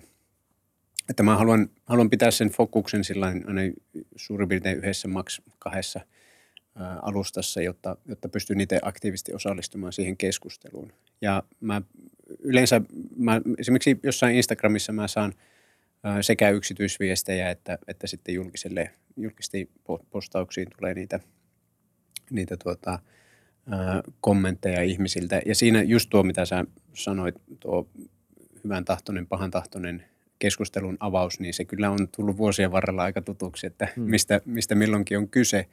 Että pahan tahtoinen keskustelun avaus voi tulla inboxiin tai se voi tulla sinne julkiselle seinälle, mutta jos se tulee inboxiin, niin mä sanon, että hei, laitatko tuon tuonne julki, julkiselle puolelle, että, että jutellaan porukalla.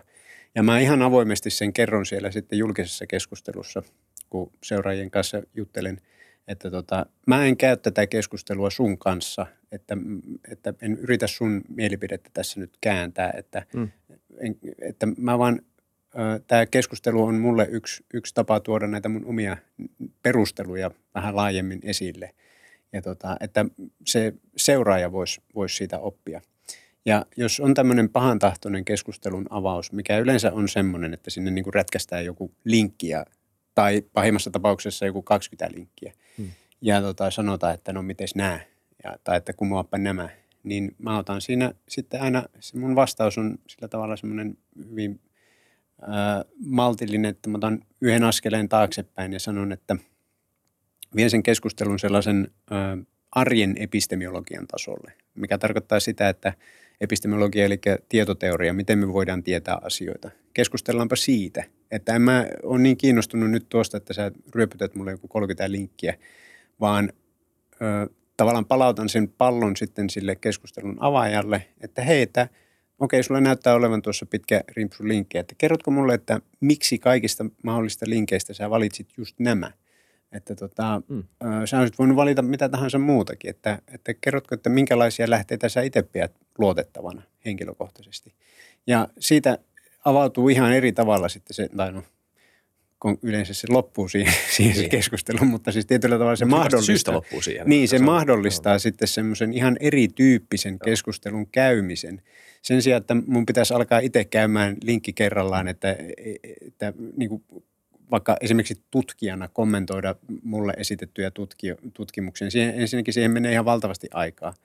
Ja, ja tota, todennäköisesti 99,9 prosenttia ihmistä, jotka tämmöisiä rimpsuja laittaa, niin ei ne ole lukenut niitä tutkimuksia. Ne on saanut jostain annettuna sellaisen ää, valmiin tulkinnan ja kopypastettaa sen tulkinnan ja sen linkkirimpsun sieltä ja heittää sen sinne seinälle ja sanoo, että kato nyt tässä näytetään näin – mutta sitten kun sen palauttaa siihen, että kerro ihan omiin sanoin, että mikä, mikä tässä sun, sun mielestä oli vakuuttavaa, niin ehkä tämän tyyppinen lähestymistapa sitten muutenkin voisi vois olla semmoinen, mitä voitaisiin yleistää ja, ja tavallaan viedä sitä keskustelua enemmänkin sinne, että, että mi, millä tavalla arvioida erilaisten lähteiden luotettavuutta. Ja se varmaankin olisi yksi vai, tai osa sitä sadetakkia, mitä me pistetään, pistetään tota sitä paloletkua vastaan, että jos siellä alkaa joku Venäjän suurlähetystö puhumaan jostain ruumiita täytetyistä lentokoneista, niin sitten aletaan keskustelemaan, että onkohan tämä nyt ihan oikeasti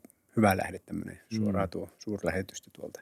Tosi hyvä vastaus, kiitos. Öö, vielä, teillä on molemmilla ollut tosi jännät projektit käynnissä liittyen tähän dis- ja misinformaatioon. Me puhutaan niistä vielä nyt loppujakso, mutta vielä yksi kysymys liittyen tähän ylätasoon, jossa me ollaan nyt vietetty melkein tunnin jo. Tämä on mielenkiintoista. Ja se on tämä tota, nämä on kaikki nyt vähän isoja kysymyksiä, mä pahoittelen niistä siitä, mutta tota, ähm, ja me ollaan ehkä vähän jo käsitelty tätä, mutta koska, nyt kun me ollaan keskitytty disinformaatioon, niin tämä kysymys liittyy nimenomaan siihen. Ähm, ja ehkä myös osittain misinformaatioon. Jollain tasolla, öö, jos me mielletään – niin kuin väärän tiedon leviäminen liialti ulkoiseksi uhaksi, niin meiltä katoaa näköpiiristä se ulottuvuus, joka on edelleen mun mielestä yhtä totta kuin aina ennen, ehkä korostetustikin vielä nyt misin ja disinformaation aikaan, että nämä on monissa maissa ö, sisäpoliittisia kysymyksiä, ö, nämä, joihin dis- ja misinformaatio kohdistuu. Ja ne ei ole ns. Niin ulkoisia uhkia, join, jo, jonka tota, suojaamiksi voi aina pukea sadettakin päälle, vaan ne on sisäisiä demokraattisia ongelmia. Ne on, ne on aiheita, jotka me, joita me joudutaan myös demokra- joiden kanssa me joudutaan myös demokraattisesti kamppailemaan, koska nämä ihmiset, jotka, ö, joihin disinfo- ja misinformaatio puree, on meidän omia kansalaisia, jotka äänestää ja joilla on tasavertainen ääni meihin verrattuna. Suomessa tämä nyt ei vielä ole niin iso ongelma. Kuten me huomattiin, täällähän on niin luottamus instituutioihin vaan kasvanut viime parina vuonna, ainakin tietyssä tietyllä mittapuulla. Varmaan sitten on se tietty ääripää, jolla se on mennyt vielä kauemmas. Niin joo, tuo on hyvä pointti. Se, kyllä. Siis kyllä sekin näkyy, näkyy siinä Et se, on, tota, se, on, se on eriytynyt entisestään, mikä on siis moni voisi sanoa, moni voisi väittää, että se on sen saman ilmiön ensiaskeleet, joita me ollaan nähty muualla, etenkin USAssa ja Brasiliassa ja, ja muissa Euroopan maissa. Ja, ja mä, en, mä en vielä, mä en tiedä, että pystytäänkö me katsomaan USAhan tai muihin Euroopan maihin öö, sinänsä esimerkkinä. Mä en usko, että he ovat vielä ratkaissut tämän dis- ja misinformaation sisäpoliittisen ongelman. Että se särö entisestään kasvaa ja, ja ei ole löytynyt vielä mitään keinoa, jolla se, en tiedä mikä se olisikaan, mutta se yhtenäinen liima saataisiin palaamaan siihen kansaan ja että, että, että tämä pro- ja anti-establishment jakolinja ei vetäisi, re, niin repisi maita kahti. Niin näettekö te tämän mun ongelman kuvauksen mitenkään todenmukaisena ja mitä te ajattelette, että Suomi voisi tehdä, että me ei päädytä tällaisen tilanteeseen? Tai ollaanko me jo hyvissä, onko meillä hyvät ö, kantimet jo jollain tavalla välttää tämä, tämä ongelma? Mitä mieltä? No kyllä mun mielestä ihan semmoisena lyhyenä kommenttina varmasti Pekka tästä paljon paremmin perillä, mutta että mielestä Jenkkilä on aikamoinen sellainen outlier, poikkeava niin monessa suhteessa ja mä uskon, että siellä se jo poliittisesti – se kaksipuolueen järjestelmä on jo itsessään aika voimakkaasti polarisoiva. Että Joo. mä uskon, että monet tämmöiset eurooppalaiset demokratiat, jossa se puoluekenttä on huomattavasti kirjavampi, niin se jo itsessään luo semmoista tiettyä joustavuutta ja sellaista äh, sietokykyä sille, sille polarisaatiolle, että on totuttu huomattavasti moniäänisempään äh, keskusteluun, kun taas Jenkeissä se on tahto olla se, että sä oot joko puolesta tai vastaan, konservatiivi versus liberaali, tämän tyyppinen jakolinja, että se si, siinä mielessä mun mielestä ihan, ihan hirveästi ei kannata yleistää sitä Jenkkilän tilannetta. Joo, mä ehkä palaan tähän vähän, mistä säkin oot jonkun verran puhunut tämmöiseen niin hyvää paha ajatteluun. Äh, mun mielestä niin kuin, tavallaan siinä tulee hyvin nopeasti tämmöisessä mustavalkoisessa ajattelussa tulee semmoinen, että me miet, se on tätä me vastaan muut ajattelua, että sulla niin kuin haetaan äh, ehkä sieltä valtion sisältä jotain vihollista ja sä niin kuin, se, tätä niin kuin tavallaan se polarisointi on se, se niin kuin fokus monesti näissä informaatio-operaatioissa, mikä sitten luo tämmöisiä kuiluja usein. Mm ja se, mikä, mitä mä oon paljon myöskin kritisoinut aiemminkin, on äh, sosiaalisten, näiden teknologiajättien vastuu tässä polarisaatiossa ja tämmöisen niin kuin, ää, äh, tavallaan engagement, eli sen niin kuin käyttäjien sitouttamisen sinne alustoille, priorisoiminen ja mainostulojen priorisoiminen heidän turvallisuuden niin kuin, ää, kustannuksella.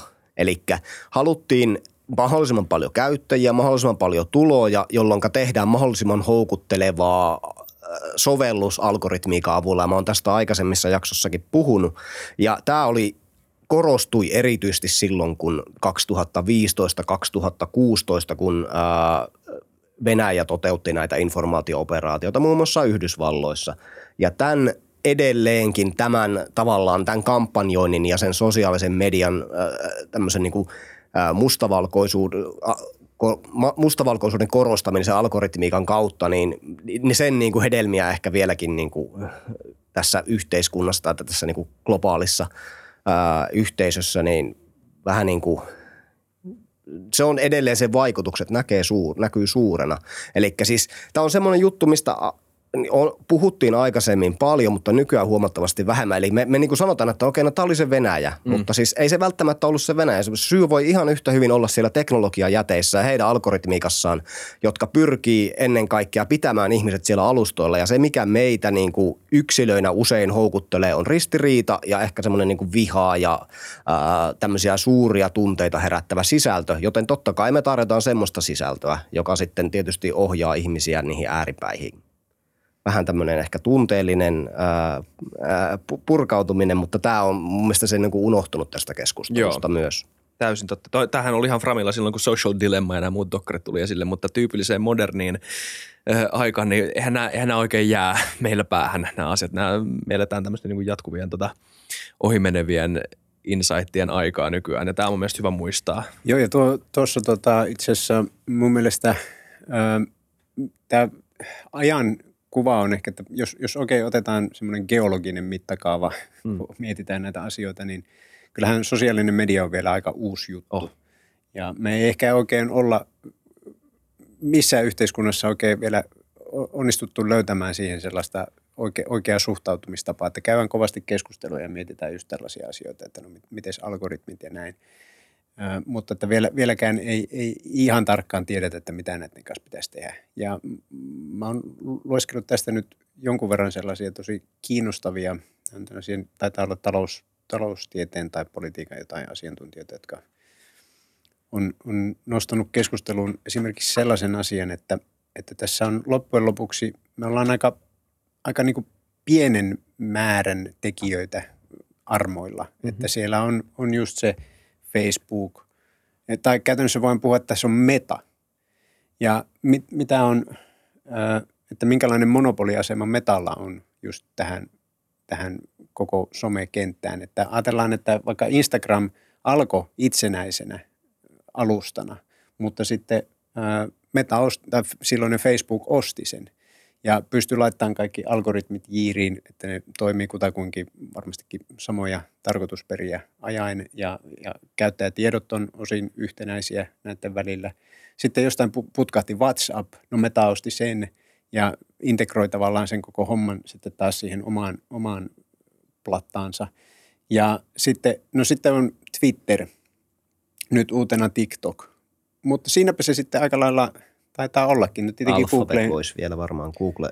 Niin, niin sitten Googlen jutut, YouTubet ja, ja tota, tämän tyyppiset hommat. Mutta että äh, on, mm. on viime aikoina on huomannut semmoisia kannanottoja, että, että tässä voisi olla jopa sellainen tietynlaisen regulaation – intervention paikka, eli tämmöinen, että, että valvovat viranomaiset tällaisen kilpailulainsäädännön nojalla voisi alkaa jo puuttumaan siihen, että hetkinen, että nyt, nyt alkaa mennä tämä kilpailukenttä pikkusen epäterveeksi, että ei, ei siinä ole mitään järkeä, että meta, aina kun ponnahtaa joku uusi kilpailija, niin meta ostaa sen pois. Mm.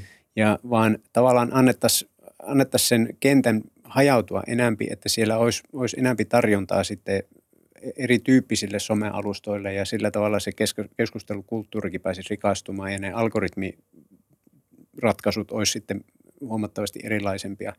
Niin en tiedä mitä se tekisi, mutta että voisi vois ajatella, että silloin se ehkä vähän, vähän tavallaan toisi mm. lisää sitä joustoa ja – Kyllä, joo, ne argumentit on mielestäni ihan päteviä, että siis me, meillä ei ole oikein, mehän kaikki tiedetään, mikä tämä verkostoefekti on, että verkostolla on isompi arvo, eksponentiaalisesti, eksponentiaalisesti isompi arvo, mitä suurempi se on mutta me ei oikein ymmärretä tätä vielä luonnollisen monopolin näkökulmasta, vaikka olisi ihan, on ihan perusteltavaa sanoa, että joku meta on luonnollinen monopoli tai toimii kuin sellainen ja silloin siinä vaiheessa totta kai antitrust-kysymykset tulee ihan oleellisesti esille.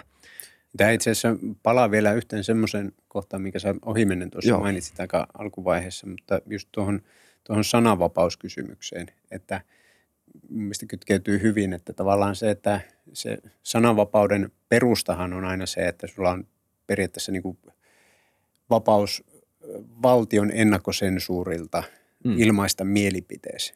Mutta ei, ei ole missään laissa kirjattu sitä, että sulla on oikeus maksimaaliseen yleisöön. Niin, algoritmin boostamiseen. Niin, niin. Sulla, ei ole, sulla ei ole oikeutta tällaiseen algoritmin boostattuun puheeseen. Mm. Sulla on oikeus, vaikka jos sä haluat höpötellä ihan omia juttuja, niin sen kun höpöttelet, mutta ei, ei, että ei kukaan tule sun suuta sulkemaan tuolla kadulla tai lähi Esson paarissa, kun siellä höpöttelet peränurkassa mm. omia juttuja. Mutta sitten se, ää, ja se, mun mielestä se koko keskustelu sananvapaudesta somessa on jotenkin, jotenkin vähän lapsellista. Oh. Siis siinä mielessä, että, että se mielletään, että minä saan sanoa mitä haluan – mutta et saa, et sä saa es, es, tota, se klassinen esimerkki siitä, että et voi mennä täyteen pakattuun tota, elokuvateatteriin huutaan tulipaloa, koska silloin se, sun, että se ei ole sun sananvapautta huutaa tulipalo semmoisessa tilanteessa, missä ihmiset sitten paniikissa talloo toisiaan hengiltä. Että kaiken, kaikkien vapauksien, se on, se on niin kuin saman, saman kolikon kaksi puolta on ne oikeudet ja sitten on vastuu ja velvollisuus.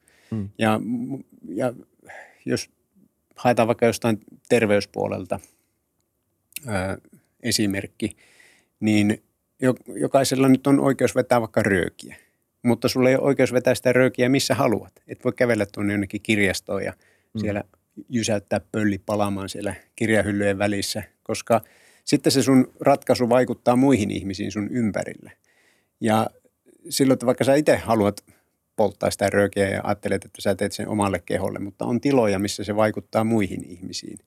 Niin samalla tavalla meidän pitäisi palauttaa tämä näkökulma siihen sananvapauskeskusteluun, että jos sä meet huuteleen jotakin vahingollista tietoa, niin ei, ei se sananvapaus ei suojaa sitä. Joo, si- joo kyllä siis tämä viestintäteknologia on oleellisesti muuttunut ja muuttanut keskustelukulttuuria tavalla, että nämä sananvapausfilosofiat, joita edellä, jotka on kirjattu joskus 1800-1700-luvulla ekoja kertoja, niin ne ei enää päde tähän modernin maailman käyttöjärjestelmään. Ja sillä tavalla mä ymmärrän tuon keskustelun kyllä vähän lapsellisena nykyään, että ne palikat ei vaan mene, se, se niin kuin neljönmuotoinen palikka ei vaan mene siihen kolmion muotoiseen niin kuin mm. reikään just nytten. Mutta me voidaan kuitenkin kuvitella tilanne, missä me elettäisiin niin, semmoisessa niin kuin, vähän niin kuin näennäissananvapaudessa, mikä, mikä, mikä ei myöskään ole hyvä, koska siis vaikka ei ole oikeutta ihmiselle, ihmiselle ei ole oikeutta saada omaa ääntänsä amplifioiduksi sananvapauden nimissä, niin sananvapauden yksi merkitys nimenomaan on on, sen yksi arvoista on myös kuulijalla, ideoiden kuulijalla. Ja, ja, ja se, että myös ihmiset, joilla joilla on ns. väärät mielipiteet, saa myös äänensä kuulluksi. Eikä sen takia, että he saa, totta kai se on joku näköinen tämmöinen niin kuin henkinen myös purkaus ja tunne siitä, että hei mä saan osallistua samalla tavalla ja mulla on oikeus osallistua. Mutta myös se, että, että jopa heissä, joilla on ns. oikea mielipide, niin, niin, niin he oppivat ymmärtämään, miksi se on oikea ja he oppivat perustelemaan sen itselleen sekä toisilleen, ettei totuudestakaan muodostu semmoista dogmaa, jota vaan toistellaan tyhjästi. Koska se totuus ei ole ikinä, ikinä niissä sanoissa, joita sanotaan, vaan niissä perusteluissa, jotka sanojen takana liikkuu. Ja se on mun mielestä edelleen siinä modernissakin sananvapauskeskustelussa erittäin oleellinen pointti, mikä pitää ottaa mukaan siihen. Eikö vaan? Joo, ja sitten just tuo, että tuohon semmoinen toinen lapsellisuus on tämä, tämä tota, enää ei saa mitään sanoa. Joo. Parkaisu, mikä, mikä kajahtaa aina säännöllisesti. Koska yleensä se, se sanotaan just sen jälkeen, kun olet saanut sanoa jotain. Niin, että ensi, ensimmäinen kumous on yleensä se, että no just sä sait, sait sanoa, mutta sitten unohdetaan se, että muilla ihmisillä on aivan samalla tavalla oikeus ja vapaus sanoa olevansa sun kanssa eri mieltä. Eli yleensähän tämä huudetaan vasta siinä vaiheessa, kun saadaan jonkunlaista vasta argumenttia sieltä ja ehkäpä jopa isommassa määrin kuin olit odottanut tai että sulle paljastuu, että tämä sun mielipide ei ollutkaan kauhean suosittu, niin sitten vedotaan siihen, että mitä ei saa sanoa. Vaikka kyse onkin siitä, että just sait sanoa ja muut ihmiset saa sanoa olevansa eri mieltä. Piste. Ei se, ei se sen kummempaa ole. Joo voisin tätä keskustelua vähän niin kuin viedä sinne toiseen ääripäähän myöskin, Joo. että okei me puhutaan siitä, että meillä on tällaisia, me eletään tämmöisessä huomiotaloudessa ja tietysti joillakin ihmisillä, jotkut ihmiset huomataan paremmin kuin toiset, voisi niin kuin käyttää ehkä vertauskuvana sitä, että meillä on tämmöisiä eri tehoisia megafoneja, jollakin se megafoni on aivan valtava. Varmaan paljon täälläkin on puhuttu Elon Muskista esimerkiksi, joka on ylivoimaisesti Twitterin seuratuin, seuratuin käyttäjä ja tavallaan just se, että hän, hän viestii hyvin ää, erikoisella tavalla tämän jälkeen, kun hän osti Twitterin ja esimerkiksi tekee hyvin poliittisia ulostuloja, että Fauci-oikeuteen esimerkiksi. Eli mm. Fauci on tämä korona, Amerikan koronastrategiasta vastaava henkilö.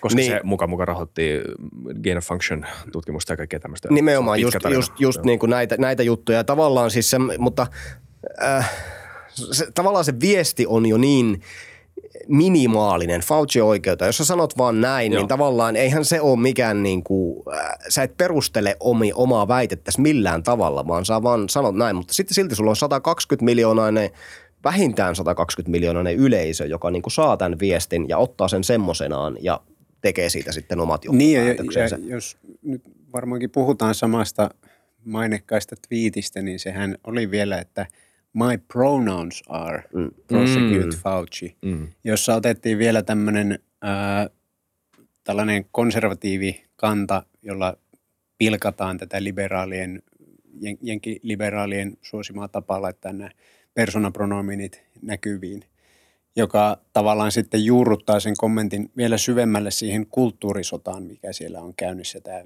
konservatiivi versus liberaali tyyppinen ajattelu.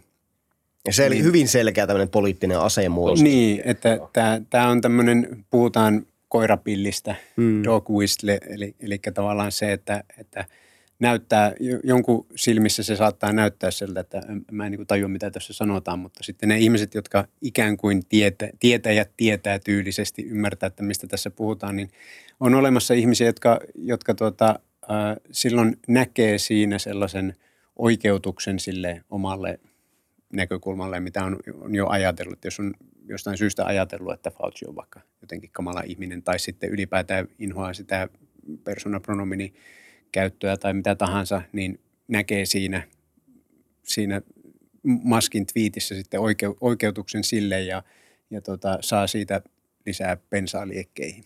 Kyllä. Pekka, sulla on yksi mun lempari twittereitä. Se on ihan sika hyvä. Okei. Okay. Joo, ja se on, tota, si- siihen on muitakin syitä, mutta yksi iso syy on Vatnik Soup. Öö, kerro vähän siitä, mikä se on. Uh, No ja, kerro, ja kerro, miten, miten, miten voi riittää aikaa tehdä niin paljon. Siihen mä, en, siihen mä en kyllä voi sanoa mitään, koska Sä ei se riitä. yliopistossa Se- duunissa, se niin riitä. oikeasti edes siellä duunissa?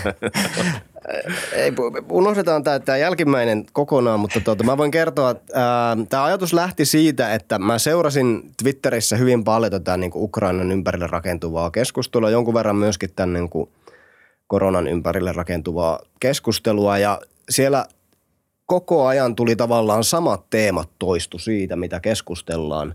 Ja se oli, se oli niin kuin, mä koko ajan niin kuin mietin, että mä oon nähnyt tämän niin monta kertaa tämän keskustelun, että pitäisikö mulla niin kuin vaan tehdä joku tiivistys, mitä voisi sitten jostain aiheesta, mitä voisi sitten niin kuin ehkä käyttää siinä keskustelun tavallaan, että okei, tällä me voidaan palata siihen. Eli mä kirjoitan tällaisia, niin kuin, voisiko sanoa mikroblogityylisiä postauksia, jossa sitten käydään jotain tiettyä henkilöä, käsitellään tai sitten jotain tiettyä aihetta, jotka liittyy ää, Venäjään, Ukrainaan, disinformaatioon, propagandaan ja sitten tämmöisiä niin kuin henkilökuvia teen myös. Ja aloitin suomalaisilla tällaisilla, niin kuin voisiko sanoa, venäjämielisillä äh, ihmisillä, vaikuttajilla, somevaikuttajilla ja pikkuhiljaa laajensin sitten muihinkin maihin ja aloin myöskin kirjoittaa sitten disinformaatioteemoista ja trollifarmeista ja tavallaan kaikkea, mitä liittyy tähän, tähän ilmiöön. Ja ö, on ollut, olen ollut lokakuusta asti aika aktiivinen siinä ö, kirjoittelussa, niin kuin, kuten tässä Paulikin mainitsi, tota, ja pidän siitä, se on suuri intohimo, niin mä tykkään hirveästi lukea tästä aiheesta ja se ajaa mua koko ajan eteenpäin, eteenpäin näissä kirjoitteluissa. Ja jossain vaiheessa ihmiset alkoi kiinnostua tästä aiheesta ja mä oon sitten sen, sen, sen myötä niin kuin motivoitunut entisestä ja tykkää hirveästi kirjoitella ja tutkia asioita. Ja nimenomaan tavallaan tarkoituksena on tehdä semmoinen lyhyt tiivistelmä, jonka pystyy hyvin nopeasti niin kuin tämmöinen tidbit-tyylinen infopläjäys. Ei, ne, ne ei missään nimessä ole kattavia henkilökuvia, mutta siis tämä oli tavallaan se tausta. Joo, no tosi hyviä. Sellaisia niin kuin, ö, muistutuksia. Monet näistä on sellaisia aiheita, jotka on mullekin suht vähän tuttuja nyt tämän- viime vuoden ajalta, mutta ne on tosi hyviä kiteytyksiä. Ja välillä tulee sama kysymys mieleen, että miten sulla on aikaa tehdä kaikki tämä. Että mistä saat kaiken tämän tiedon? Sulla on varmaan, niin kuin, kuinka monta vatniksupia sulla on tällä hetkellä? 30, 40, 50, Olisiko niitä kah- ainakin 80? 80? Joo. Joo. Lähes päivittäin tulee aina. Eilen ei tullut, meillä oli disinformaatioseminaari, niin siihen meni aika paljon paukkuja. Haluaisitko- Haluaisitko poimia muutaman niistä, mistä sä oot viime aikoina tehnyt? Minkälaisia aiheita siellä on ollut ja mitä, mitä sä oot löytänyt niistä? No, no ehkä viimeaikaisista, äh, mä voisin puhua ehkä niistä, mitkä on herättänyt eniten, eniten Joo. huomiota ja keskustelua.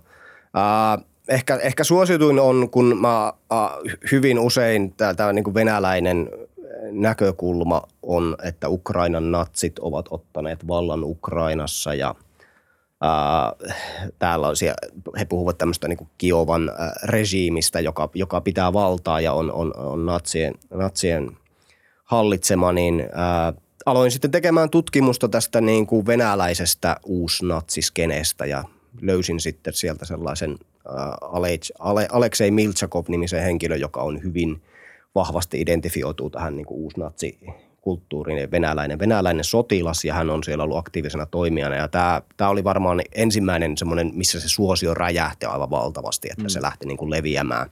Onko tämä tämä tyyppi, mistä on se klippi, kun joku journalisti haastattelee sitä? Se on vaan aika vanha klippi, se on vaan silleen, että joo, mä oon natsi. Joo. Et mä, ihmiset käyttää sanoja nationalisti ja mm. mä oon natsi. Se on tämä. Joo, Joo. Ju, just sama, sama, sama henkilö, ja, joka on ilmeisesti kuvannut nuorena video, missä hän, hän riistää hengen koiralta ja oletettavasti sitten ehkä syö, syö tämän kyseisen koiran. Mutta siis täältä tavallaan niin kuin tämmöisiä hyvin, hyvin radikaaleja ilmiöitä. Tässä on ehkä se mustavalkoisuus joskus sitten korostuu näissä mun kirjoituksissa. Ja sitten toinen on, mikä on tämä, niin kuin mä pyrin perustelemaan kirjoituksella niin sitä, että Venäjä to- toteuttaa itse asiassa ää, kansanmurhaa Ukrainassa ja se on pitkään suunniteltu juttu ja se on näkynyt myöskin Venäjän mediassa – pidemmän aikaa, muun muassa Putinin puheissa ja sitten myöskin tämmöisissä niin sanotusta op-ed-kirjoituksissa. Mä en tiedä, mikä on suomenkielinen termi, mutta mielipidekirjoitus. Pääkirjoitus. Joo. Niin, joita on julkaistu näissä Kremlin äh, tukemissa medioissa. Nämä on, nämä on varmaan ne kaksi isointa, mutta sitten esimerkiksi yksi mielenkiintoinen juttu myöskin, mä kirjoitin patriarkka Kirilistä ja mä löysin äh, mielenkiintoisia tutkimuksia muun muassa hänen tästä niin KGB-taustastaan ja vakoilutaustastaan ja – esimerkiksi Neuvostoliiton aikaa hän toi maahan tupakkaa, hänellä oli monopoli siihen ja rikastui aivan valtavasti tällä. Ja sitten itse asiassa Ilta-lehti kirjoitti tästä mun mikroblogikirjoituksesta aika pitkälti samaa runkoa seuraileva uutisen, niin siinä vaiheessa mä tiesin, että okei, kyllä näitä joku lukee, ainakin, ainakin jotkut toimittajat lukee. Mutta joo, nämä on varmaan ehkä ne, mitkä mulla on itsellä jäänyt parhaiten mieleen. Onko sulla muuten jotakin muita salaisia tiedonlähteitä kuin ihan perus Google? Mistä sä kaivat? Uh, mä juttelen aika paljon toimittajien kanssa eri maista uh, ja se on koko ajan kasvaa tämä verkosto. Jonkun verran on poliitikkoja, joiden kanssa puhun. Pyrin pusu, pysymään neutraalina, mutta tietysti se on aika vaikea, jos saa esimerkiksi jotain espanjalaista politiikkaa alat käymään läpi, niin mm. vaikea löytää, niin kuin, että mistä ihminen tulee tiedon lähde tai muuta, mutta se on, sanotaan, että mulla on aika iso verkosto, mikä kasvaa jatkuvasti ja esimerkiksi Robert van der Norda, joka tekee valtava hienoa tutkivaa journalismia Hollannissa, niin hän oli eilen vielä vieraana meillä tuolla seminaarissa, te piti aivan mahtavan puheen siitä niin kuin analytiik, data-analytiikan käytössä tämmöisten asioiden, niin kuin esimerkiksi MH17 alasampumisen tutkimuksessa ja muuta. Hän on siinä, siinä auttanut tosi paljon. Joo, mutta näitä kannattaa todellakin kyllä seurata. Sun Twitter on siis hetkinen, se on Pekka Kallio. Se löytyy nimellä Pekka Kallioniemi. Joo, P-Kallioniemi, jos haluaa etsiä sillä ihan, ihan tilin nimellä. Yes. Ja sitten Pauli, sulla on, sä nyt tutkimusta ö, somen disinformaatioklustereista ja kentästä – joka ei ole siis vielä julki. Mä en tiedä milloin tämä jakso tulee ulos, mutta sanotaan nyt varmuuden vuoksi tässä jaksossa näin, että tämä ei ole vielä tullut julki, mutta Paulin somea seuraamalla, IG varmaan seuraamalla löytyy. Kyllä ja varmaan Twitterinkin laitan sitten. Joo, sitten kun se tulee, niin se on nähtävissä siellä, mutta ö, mä en halua pohjustaa sitä liikaa. Kerro sä itse omin sanoa, että mitä sä oot tutkinut. Niin joo, eli tämä on tosiaan semmoinen tutkimusprojekti, mitä mä rupesin tuossa viime äh, varmaan kesän aikaa rupesin vähän pyörittelemään päässäni ja sitten syksyä kohti toteuttamaan, että ää, jonkun verran näistä, näistä tota, ää, aiheista kiinnostuneen alkanut nähdä, että, että tutkimuksissa on, on yhä enää, enemmän käytetty tällaista, tällaista niin kuin, ä, verkostojen visualisointia ja tästä network science on niin kuin ihan oma, oma tieteenalansa, mistä en sinänsä tiedä yhtään mitään, mutta sitten tämmöisellä harrastajan innolla ja intohimolla aloin sitten vähän perehtyä siihen asiaan. Ja, ja tuota, mua rupesi kiinnostaa, kun intuitiivisesti saa semmoisen käsityksen tuolla somessa, kun puuhaa, että, että tota, loppujen lopuksi se kaikenlainen väärä tieto, niin jos lähdetään sitä villakoiran ydintä jäljittämään, niin se on loppujen lopuksi melko pieni, varsinkin ihan täällä Suomessa. Ja kansainvälisissä tutkimuksissa on, on myös näytetty, että no, taisi olla vasta joku, joku tota, tutkimus, että, että tota koronaan liittyvästä disinformaatiosta, oliko vuonna 2021, niin 65 prosenttia niin pystyttiin jäljittämään, että olikohan 12 ihmistä, 12 yksittäistä tyyppiä vastasi niin kuin aivan valtavasta määrästä sitä, sitä kaikkea shittiä, mitä oli liikkeellä. Niin mua rupesi sitten kiinnostaa, että toimiko suomenkielisessä somessa tämmöinen joku vastaavan tyyppinen sellainen ryhmittymä ja, ja millä tavalla se verkottuu sitten keskenään ja miten se suhtautuu sitten kaikkeen tähän muuhun someen. Ja tota, ää, että, että onko, onko totta, että tämmöinen on, koska se vaikutelma muodostuu aika äkkiä. Että kun mun, mun se sellainen somepuuha oli korona-aikoina tosi paljon sitä, että vähän niin kuin Pekalla tuo, että tehdään noita vatnik-suuppeja, niin mulla se oli sitten sitä, että, että mulle seuraajat lähetti kaikenlaisia tällaisia väitteitä, mitä, mitä näkyy koronasta ja rokotteista ja kaikesta tällaista yleisestä teemasta, mitä, mitä vuosien varrella tässä on viime vuosina eletty läpi. Sitten kun mä rupesin, ja, ja ihmiset kysyivät, että, että mitä tähän nyt niin kuin pitäisi sanoa ja mitä tästä pitäisi olla mieltä. Ja mikä itse asiassa oli ihan kiinnostavaa sitten nähdä siinä parinkin vuoden aikana se muutos, että ne ensimmäisen kysymykset oli ensin, että, että mitä tästä pitäisi olla mieltä, ja ne pikkuhiljaa muuttui siihen, että tämä on varmaan jotenkin niin kuin roskaa, mutta miksi? Niin, ja sitten mä tein paljon semmoisia sisältöjä sitten someen, että mä sitten lähdin purkamaan sitä, että mistä tämä juttu on peräisin ja, ja mitä, mitä siinä sitten loppujen lopuksi oikeasti on taustalla. Niin mä aloin huomata, että ne sylttytehdas johti aina niin, niihin muutamiin tyyppeihin ja, ja että, että mä aloin huomata, että Suomessa kyllä todennäköisesti on tämmöinen todella pieni ydin, joka tuottaa sen valtaosan kaikesta siitä väärästä tiedosta, mitä liittyy. Ja sitten mä rupesin miettimään, että voisiko tämän jollakin tavalla visualisoida. Ja, ja tota, sitten ää, työnkin puolesta jonkun verran tällaista tilastollista ohjelmointikieltä on pitänyt pariakin opetella ja, ja sitten ää, otin, otin yhteyttä ihmisiin, joka, jonka olin nähnyt tällaisia ana- analyysejä tekevän Twitterissä ja kyselin, kyselin neuvoa ja että miten, miten päästä vähän niin kuin liikkeelle tässä hommassa. Ja sitten tosiaan selvisi, että Twitter tarjoaa sellaisen erinomaisen rajapinnan, jonka kautta pystyy hakemaan niitä tietoja. Että sinne pitää hakea oikeudet ja tota, ne käytännössä kaikki, jotka kysyy, niin saa sellaiset perusoikeudet, jolla saat, jos vain osaat tiettyjä ohjelmointikieliä, niin pystyt hakemaan tietoa sieltä Twitterin kannasta. Todella aika vaivattomasti. Hmm. Mutta mä hain siihen vielä semmoiset advanced oikeudet, jotta pystyy hakemaan vähän isompia datamassoja ja, ja tota, ää, monipuolisemmin. Ja tota, ää, siihen piti täyttää semmoiset lomakkeet ja vähän perustella ja ne kysyi jopa tarkentavia kysymyksiä, että miksi juuri näin. Ja sitten selitin, että on, on tällainen tiedeviestiä ja, ja kiinnostunut, kiinnostunut tästä informaation leviämisestä ja ne, se meni läpi ja antoivat ne oikeudet. Ja sitten aloin, aloin tota rakentaa siihen ympärille sitten sellaista, sellaista tuota, ää, koodirimpsua, joka sitten antoi, antoi siihen, että tilin nimen, niin se haki sieltä sitten ne sen tilin seuraajat ja se, semmoisena listana. Ja sitten mä yhdistin sen sellaiseen ää, visualisointityökaluun ja se muodosti siitä se, muodostaa sellaisen verkoston, missä sitten näkyy ne tietyt ää, keskustilit sellaisina ää, niin kuin solmukohtina ja sitten niiden ympärille piirtyy sitten se niiden seuraajien verkosto. Ja jos samaan kuvaan laittaa paljon tällaisia keskustilejä, niin sitten ää, se pystytään visualisoimaan sillä, että jos niillä on paljon samoja seuraajia, niin ne vetäytyy yhteen sellaisiin ryppäisiin. Ja mä ajattelin, että jos todella on olemassa tämmöinen disinformaation sellainen rypäs, niin se tulee tällaisessa, tällaisessa visualisoinnissa, se tulee esille. Että se ikään kuin vetäytyy semmoiseksi omaksi pieneksi ryppääksi irti monenlaisesta muusta seuraajaverkostosta, mitä siihen rinnalle voidaan laittaa. Toisin sanoen nämä ryppäät ei seuraa samoja tilejä ja kanavia.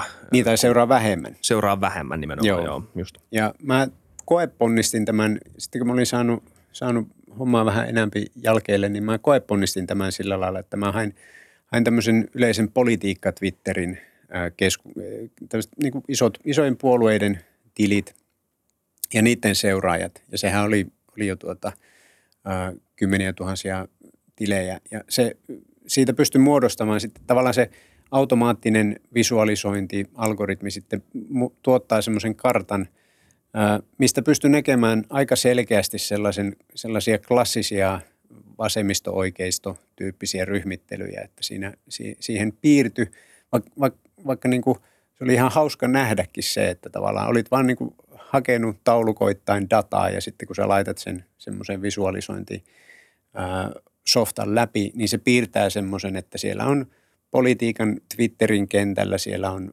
muodostuu sellainen vihervasemmistoklusteri, missä on vasemmistoliitto, SDP, vihreät on lähellä toisiaan.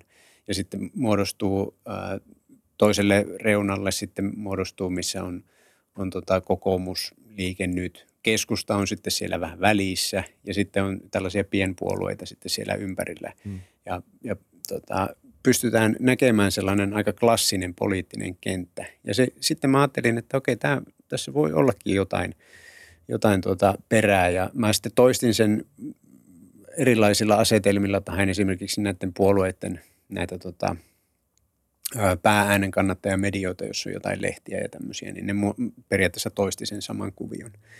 Ja sitten kun mä aloin vakuuttua siitä, että okei, no ehkä tässä onkin, onkin ihan järkeä, niin mä rupesin sitten hakemaan näitä tiettyjä, tiettyjen tilien seuraajia, jotka, jotka on kunnostautunut tämmöisen väärän tiedon levittäjinä, että, että tota, mistä oli, oli tuota tällaista korona-aikana niin todella paljon tullut kaikenlaista niin hömppää ja mihin mä olin pystynyt jäljittämään. Niin hain, hain niitä, mutta sitten rupesin lisäämään siihen jonkun verran näitä, näitä tota, tällaista niin poliittista, niin kuin siinä vaiheessa kuitenkin oli jo Ukrainan sotakin jo päällä tuossa viime syksynä jo, jo hyvää aikaa ollut ja tota, oli nähnyt sen, että – että tavallaan se korona disinformaatio tilit vaihtu käytännössä yhdessä yössä Ukraina disinformaatiotileiksi, niin sitten halusin tavallaan nähdä, että miten, miten sitten tämmöinen poliittinen aktiivisuus kytkeytyy siihen. Että siellä oli just tämmöisistä, jos nyt jotakin maine, maineikkaimpia tilejä haluaa mainita, niin varmaan e, ehkä just jossain terveyspuolella joku Maria Nurdini on, on tuota, jo vuosien ajan ollut varmaan semmoinen ehkä yhdenlainen superlevittäjä kaikenlaisessa kyseenalaisessa terveystiedossa. Ja sitten on vaikka joku Ano Turtiainen, joka on tota, valta kuuluu kansalle ö, omaa puoluettaan siellä pyörittää ja tota, hyvinkin tämmöistä Venäjä-myönteistä viestiä laittanut viime aikoina esille. Niin tota, sitten kun nämä piirsi siihen samaan karttaan, niin ne vetäytyi ihan niin kuin samaan nippuun. Ja siinä, siihen karttaan alkoi alko äkkiä hahmottua sellainen, että tämä todella on tämä tämmöinen, nämä tilit, jotka levittää väärää tietoa, niin ne, ne seuraa todella tiiviisti toisiaan. Ja niiden ympärille muodostuu semmoinen seuraajaverkko, joka on hyvin löyhästi kytkeytynyt enää niin kuin mihinkään muuhun mm. sellaiseen vaikka poliittiseen someen tai mihinkään, mihinkään tota, vaikka mediasomeen, että jos katsoo jotain Iltalehden tai Yle Uutisten tai tämmöisten seuraamista, niin ne irrottautuu siitäkin täysin. Että sinne on niin tosi selkeästi nähtävissä tämmöinen niin disinformaation sellainen ö, kupla, mm. että ne, se muodostaa semmoisen ihan hauskan, hauskan niin näköisen oman ekosysteemin, että siellä on poliitikkoja, siellä on tämmöisiä terveysasiantuntijoita ja, ja siellä on, siellä on tota jotain näyttelijää ja on jotain anonyymejä tilejä. Mutta sitten siellä saattaa olla yhtäkkiä jotain hyvin lähellä tätä, tätä tuota, ää, rypästä. Sitten on jotain semmoisia todella niin kuin äärioikealta tulevia just jotain partisaania ja tämän, tämän tyyppisiä tilejä. Niin että se, se värittyy myöskin tällaisella äärioikeiston värillä – se, se klusteri. Ja siinä tulkinnassa tietenkin pitää olla aika varovainen, mutta voisin kuvitella, että esimerkiksi joku Maria Nurdin ei varmaankaan ole tullut ehkä ajatelleeksi, että hänen seuraajansa on myös seuraa just tuollaisia niin partisaanityyppisiä hmm. sivuja, että hänellä saattaa olla aika paljon natseja siinä seuraajissa. Onko, onko, onko tässä sitten yhdistävä tekijä tämä anti-establishment, mistä sä puhuit? Eikö vaan? Tai Kyllä. mä olin ottamassa tämän Tämä on siitä tutkimuksesta nyt puoli lausetta. Tämä joukko tuntuu elävän yhä enemmän irrallaan muusta todellisuudesta, jota vauhdittaa paitsi heimoutuminen ja sisäänpäin kääntyneisyys, myös alati muusta maailmasta irtaantuva epistemologia. Eli toisin sanoen, mitä enemmän me ihmisinä ollaan riippuvaisia netistä ja somesta tiedon lähteinä, niin mitä enemmän nämä klusterit eriytyy ja nämä tiedon jakamisen eri keskukset tai klusterit eriytyy toisistaan, niin sitä enemmän meidän käsitykset siitä, miten, mikä meidän todellisuus ylipäätään on, mm. eriytyy. Joo, ja, ja tuo, tuo epistemologian muutos, niin se on itse asiassa, mä oon ottanut sen yhdestä tällaisesta tota, tutkimuksesta, missä, missä tota, tutkittiin tätä tällaista niin kaninkoloon tippumisen psykologiaa, mm. että määritellään se kaninkoloon tippuminen sellaiseksi, että ihminen ajautuu tällaisen mm. kuplan vietäväksi. Niin siinä huoma, huomautetaan sellaisesta, mikä, mikä on omakohtaisesti itsekin monesti huomannut, että tavallaan se tietämisen tapa muuttuu tuollaisen klusterin sisällä, että sellainen puhas spekulaatio nouseekin yhtäkkiä sellaiseksi tietämisen keinoksi, mikä on mun mielestä hirveän mielenkiintoista. Että siellä, ja se, se näkyy konkreettisesti semmoisena, että ihmiset saattaa jakaa jonkun aivan niin selkeästi jonkun kuvamanipuloidun, jonkun äh, mikä tahansa. No yksi, yksi, mikä vaikka oli hyvä esimerkki, niin vasta oli sellainen, että – väitettiin, että jossain Sveitsissä oli joku tienvarsimainos, missä oli, että, että tota, oliko se, että ilmi anna joku rokottamaton läheisesi tai joku tämmöinen niin kuin kuvaamanipuloitu juttu. Ja sitten kun se hyvin äkkiä osoitettiin, että, että tota, ei, ei tämä ollut niin totta, niin sitten se vastaus on, että mutta se voisi olla totta. Mm.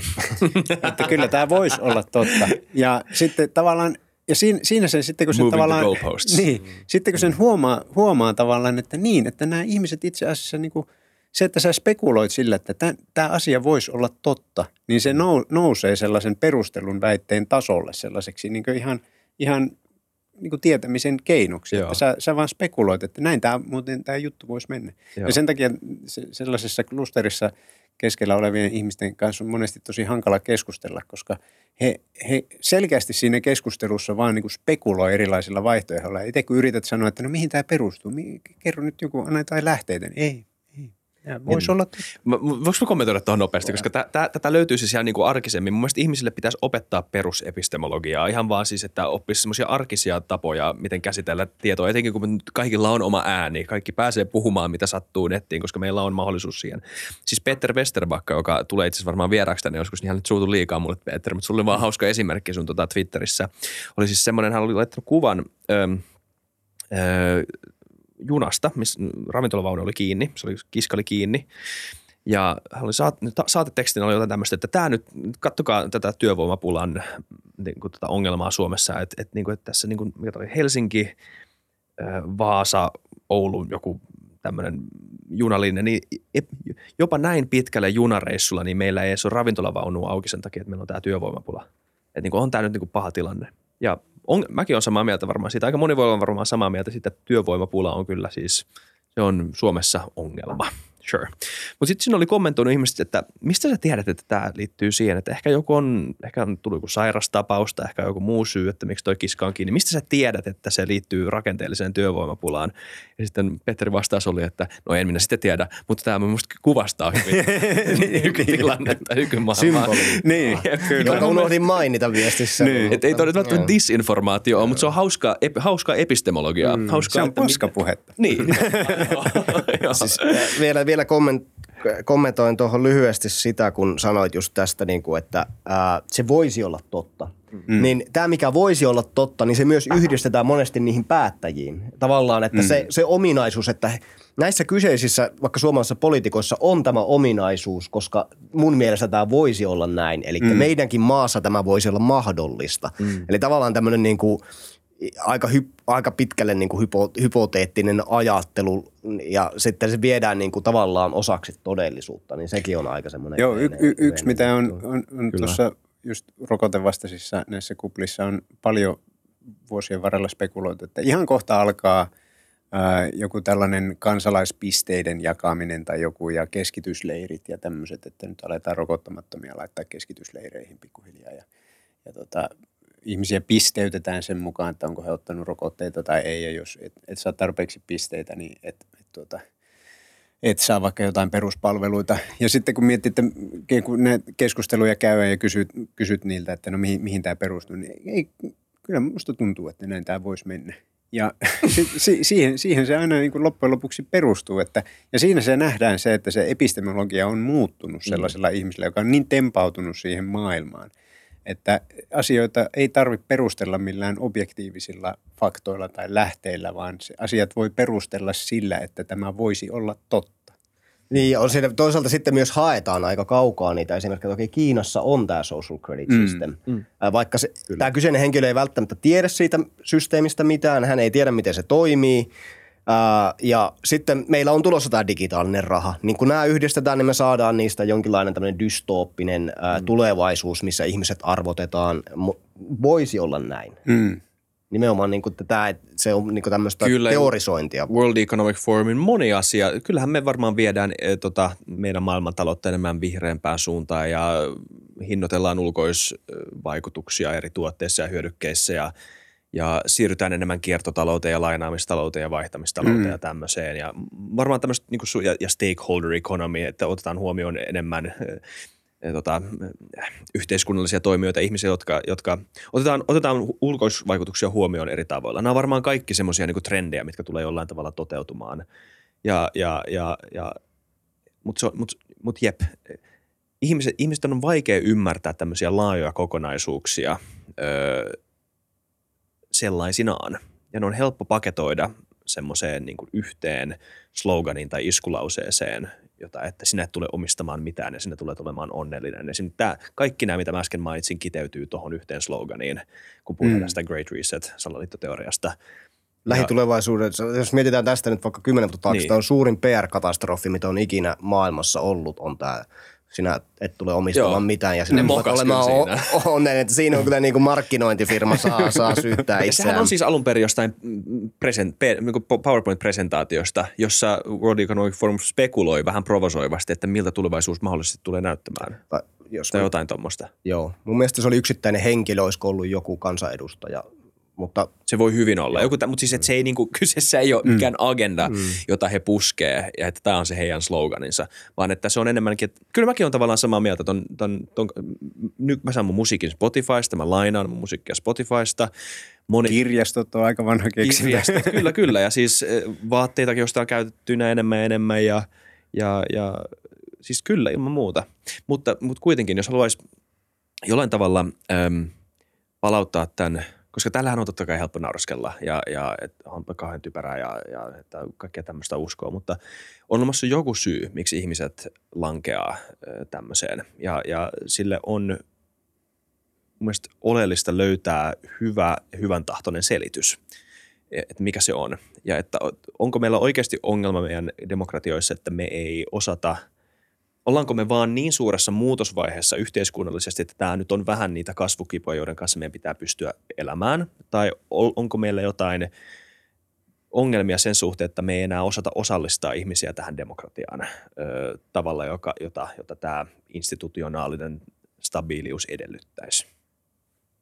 Tämä on tosi iso kysymys, mutta... Valtava. Niin, joo, siis äh, kyllä mä itse oikeastaan varmaan semmoinen syy, minkä takia mä oon jaksanut tuota omaa somepuuhaa öö, tehdä kohta kahdeksan vuotta. Toivottavasti jaksan ja pystyn tekemään vielä pidempäänkin, niin se, mone, se on sellainen, että mä itse pyörittelen just tämän tyyppisiä isoja kysymyksiä omassa päässäni. Ja sitten mä aina palaan siihen samaan vastaukseen, että okei, no mitä jos me opittaisiin vähän paremmiksi kriittisiksi ajattelijoiksi.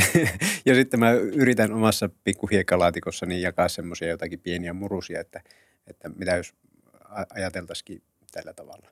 Et kaikessa lyhykäisyydessään niin se, se oma filosofia kiteytyy aika lailla siihen. Että semmoisia pieniä murusia, pieniä, pien, pienillä askelilla, jos vähän opittaisiin parantaa sitä omaa ajattelua, niin kyllä ne isotkin ongelmat siinä sitten ratkeaa sen myötä. Kyllä. Yksi ihminen ei voi vaikuttaa koko maailmaan, mutta voi vaikuttaa lähipiiriinsä. Mm, kyllä. Olette molemmat pirun hienoja miehiä, hienoja ukkoja, teette hyvää duunia. Kiitos tosi paljon, yes, kiitos. teette sitä. Kiitos kovasti. Kiitti. Ja kiitti vierailusta ja pitää se Joo, aika nopeasti, mutta siis oli, just alkoi pikkuhiljaa niin kuin koneet lämmöä. Vähitellen, joo, joo. joo. Mutta siis tämä niin aika lentää aina niin, kuin niin nopeasti. Että... Niin lentää. Mä sanon vielä moikka kuuntelijoille katsojille. Moido, nähdään, tilatkaa kanava, kommentoikaa, arvostelkaa, heido.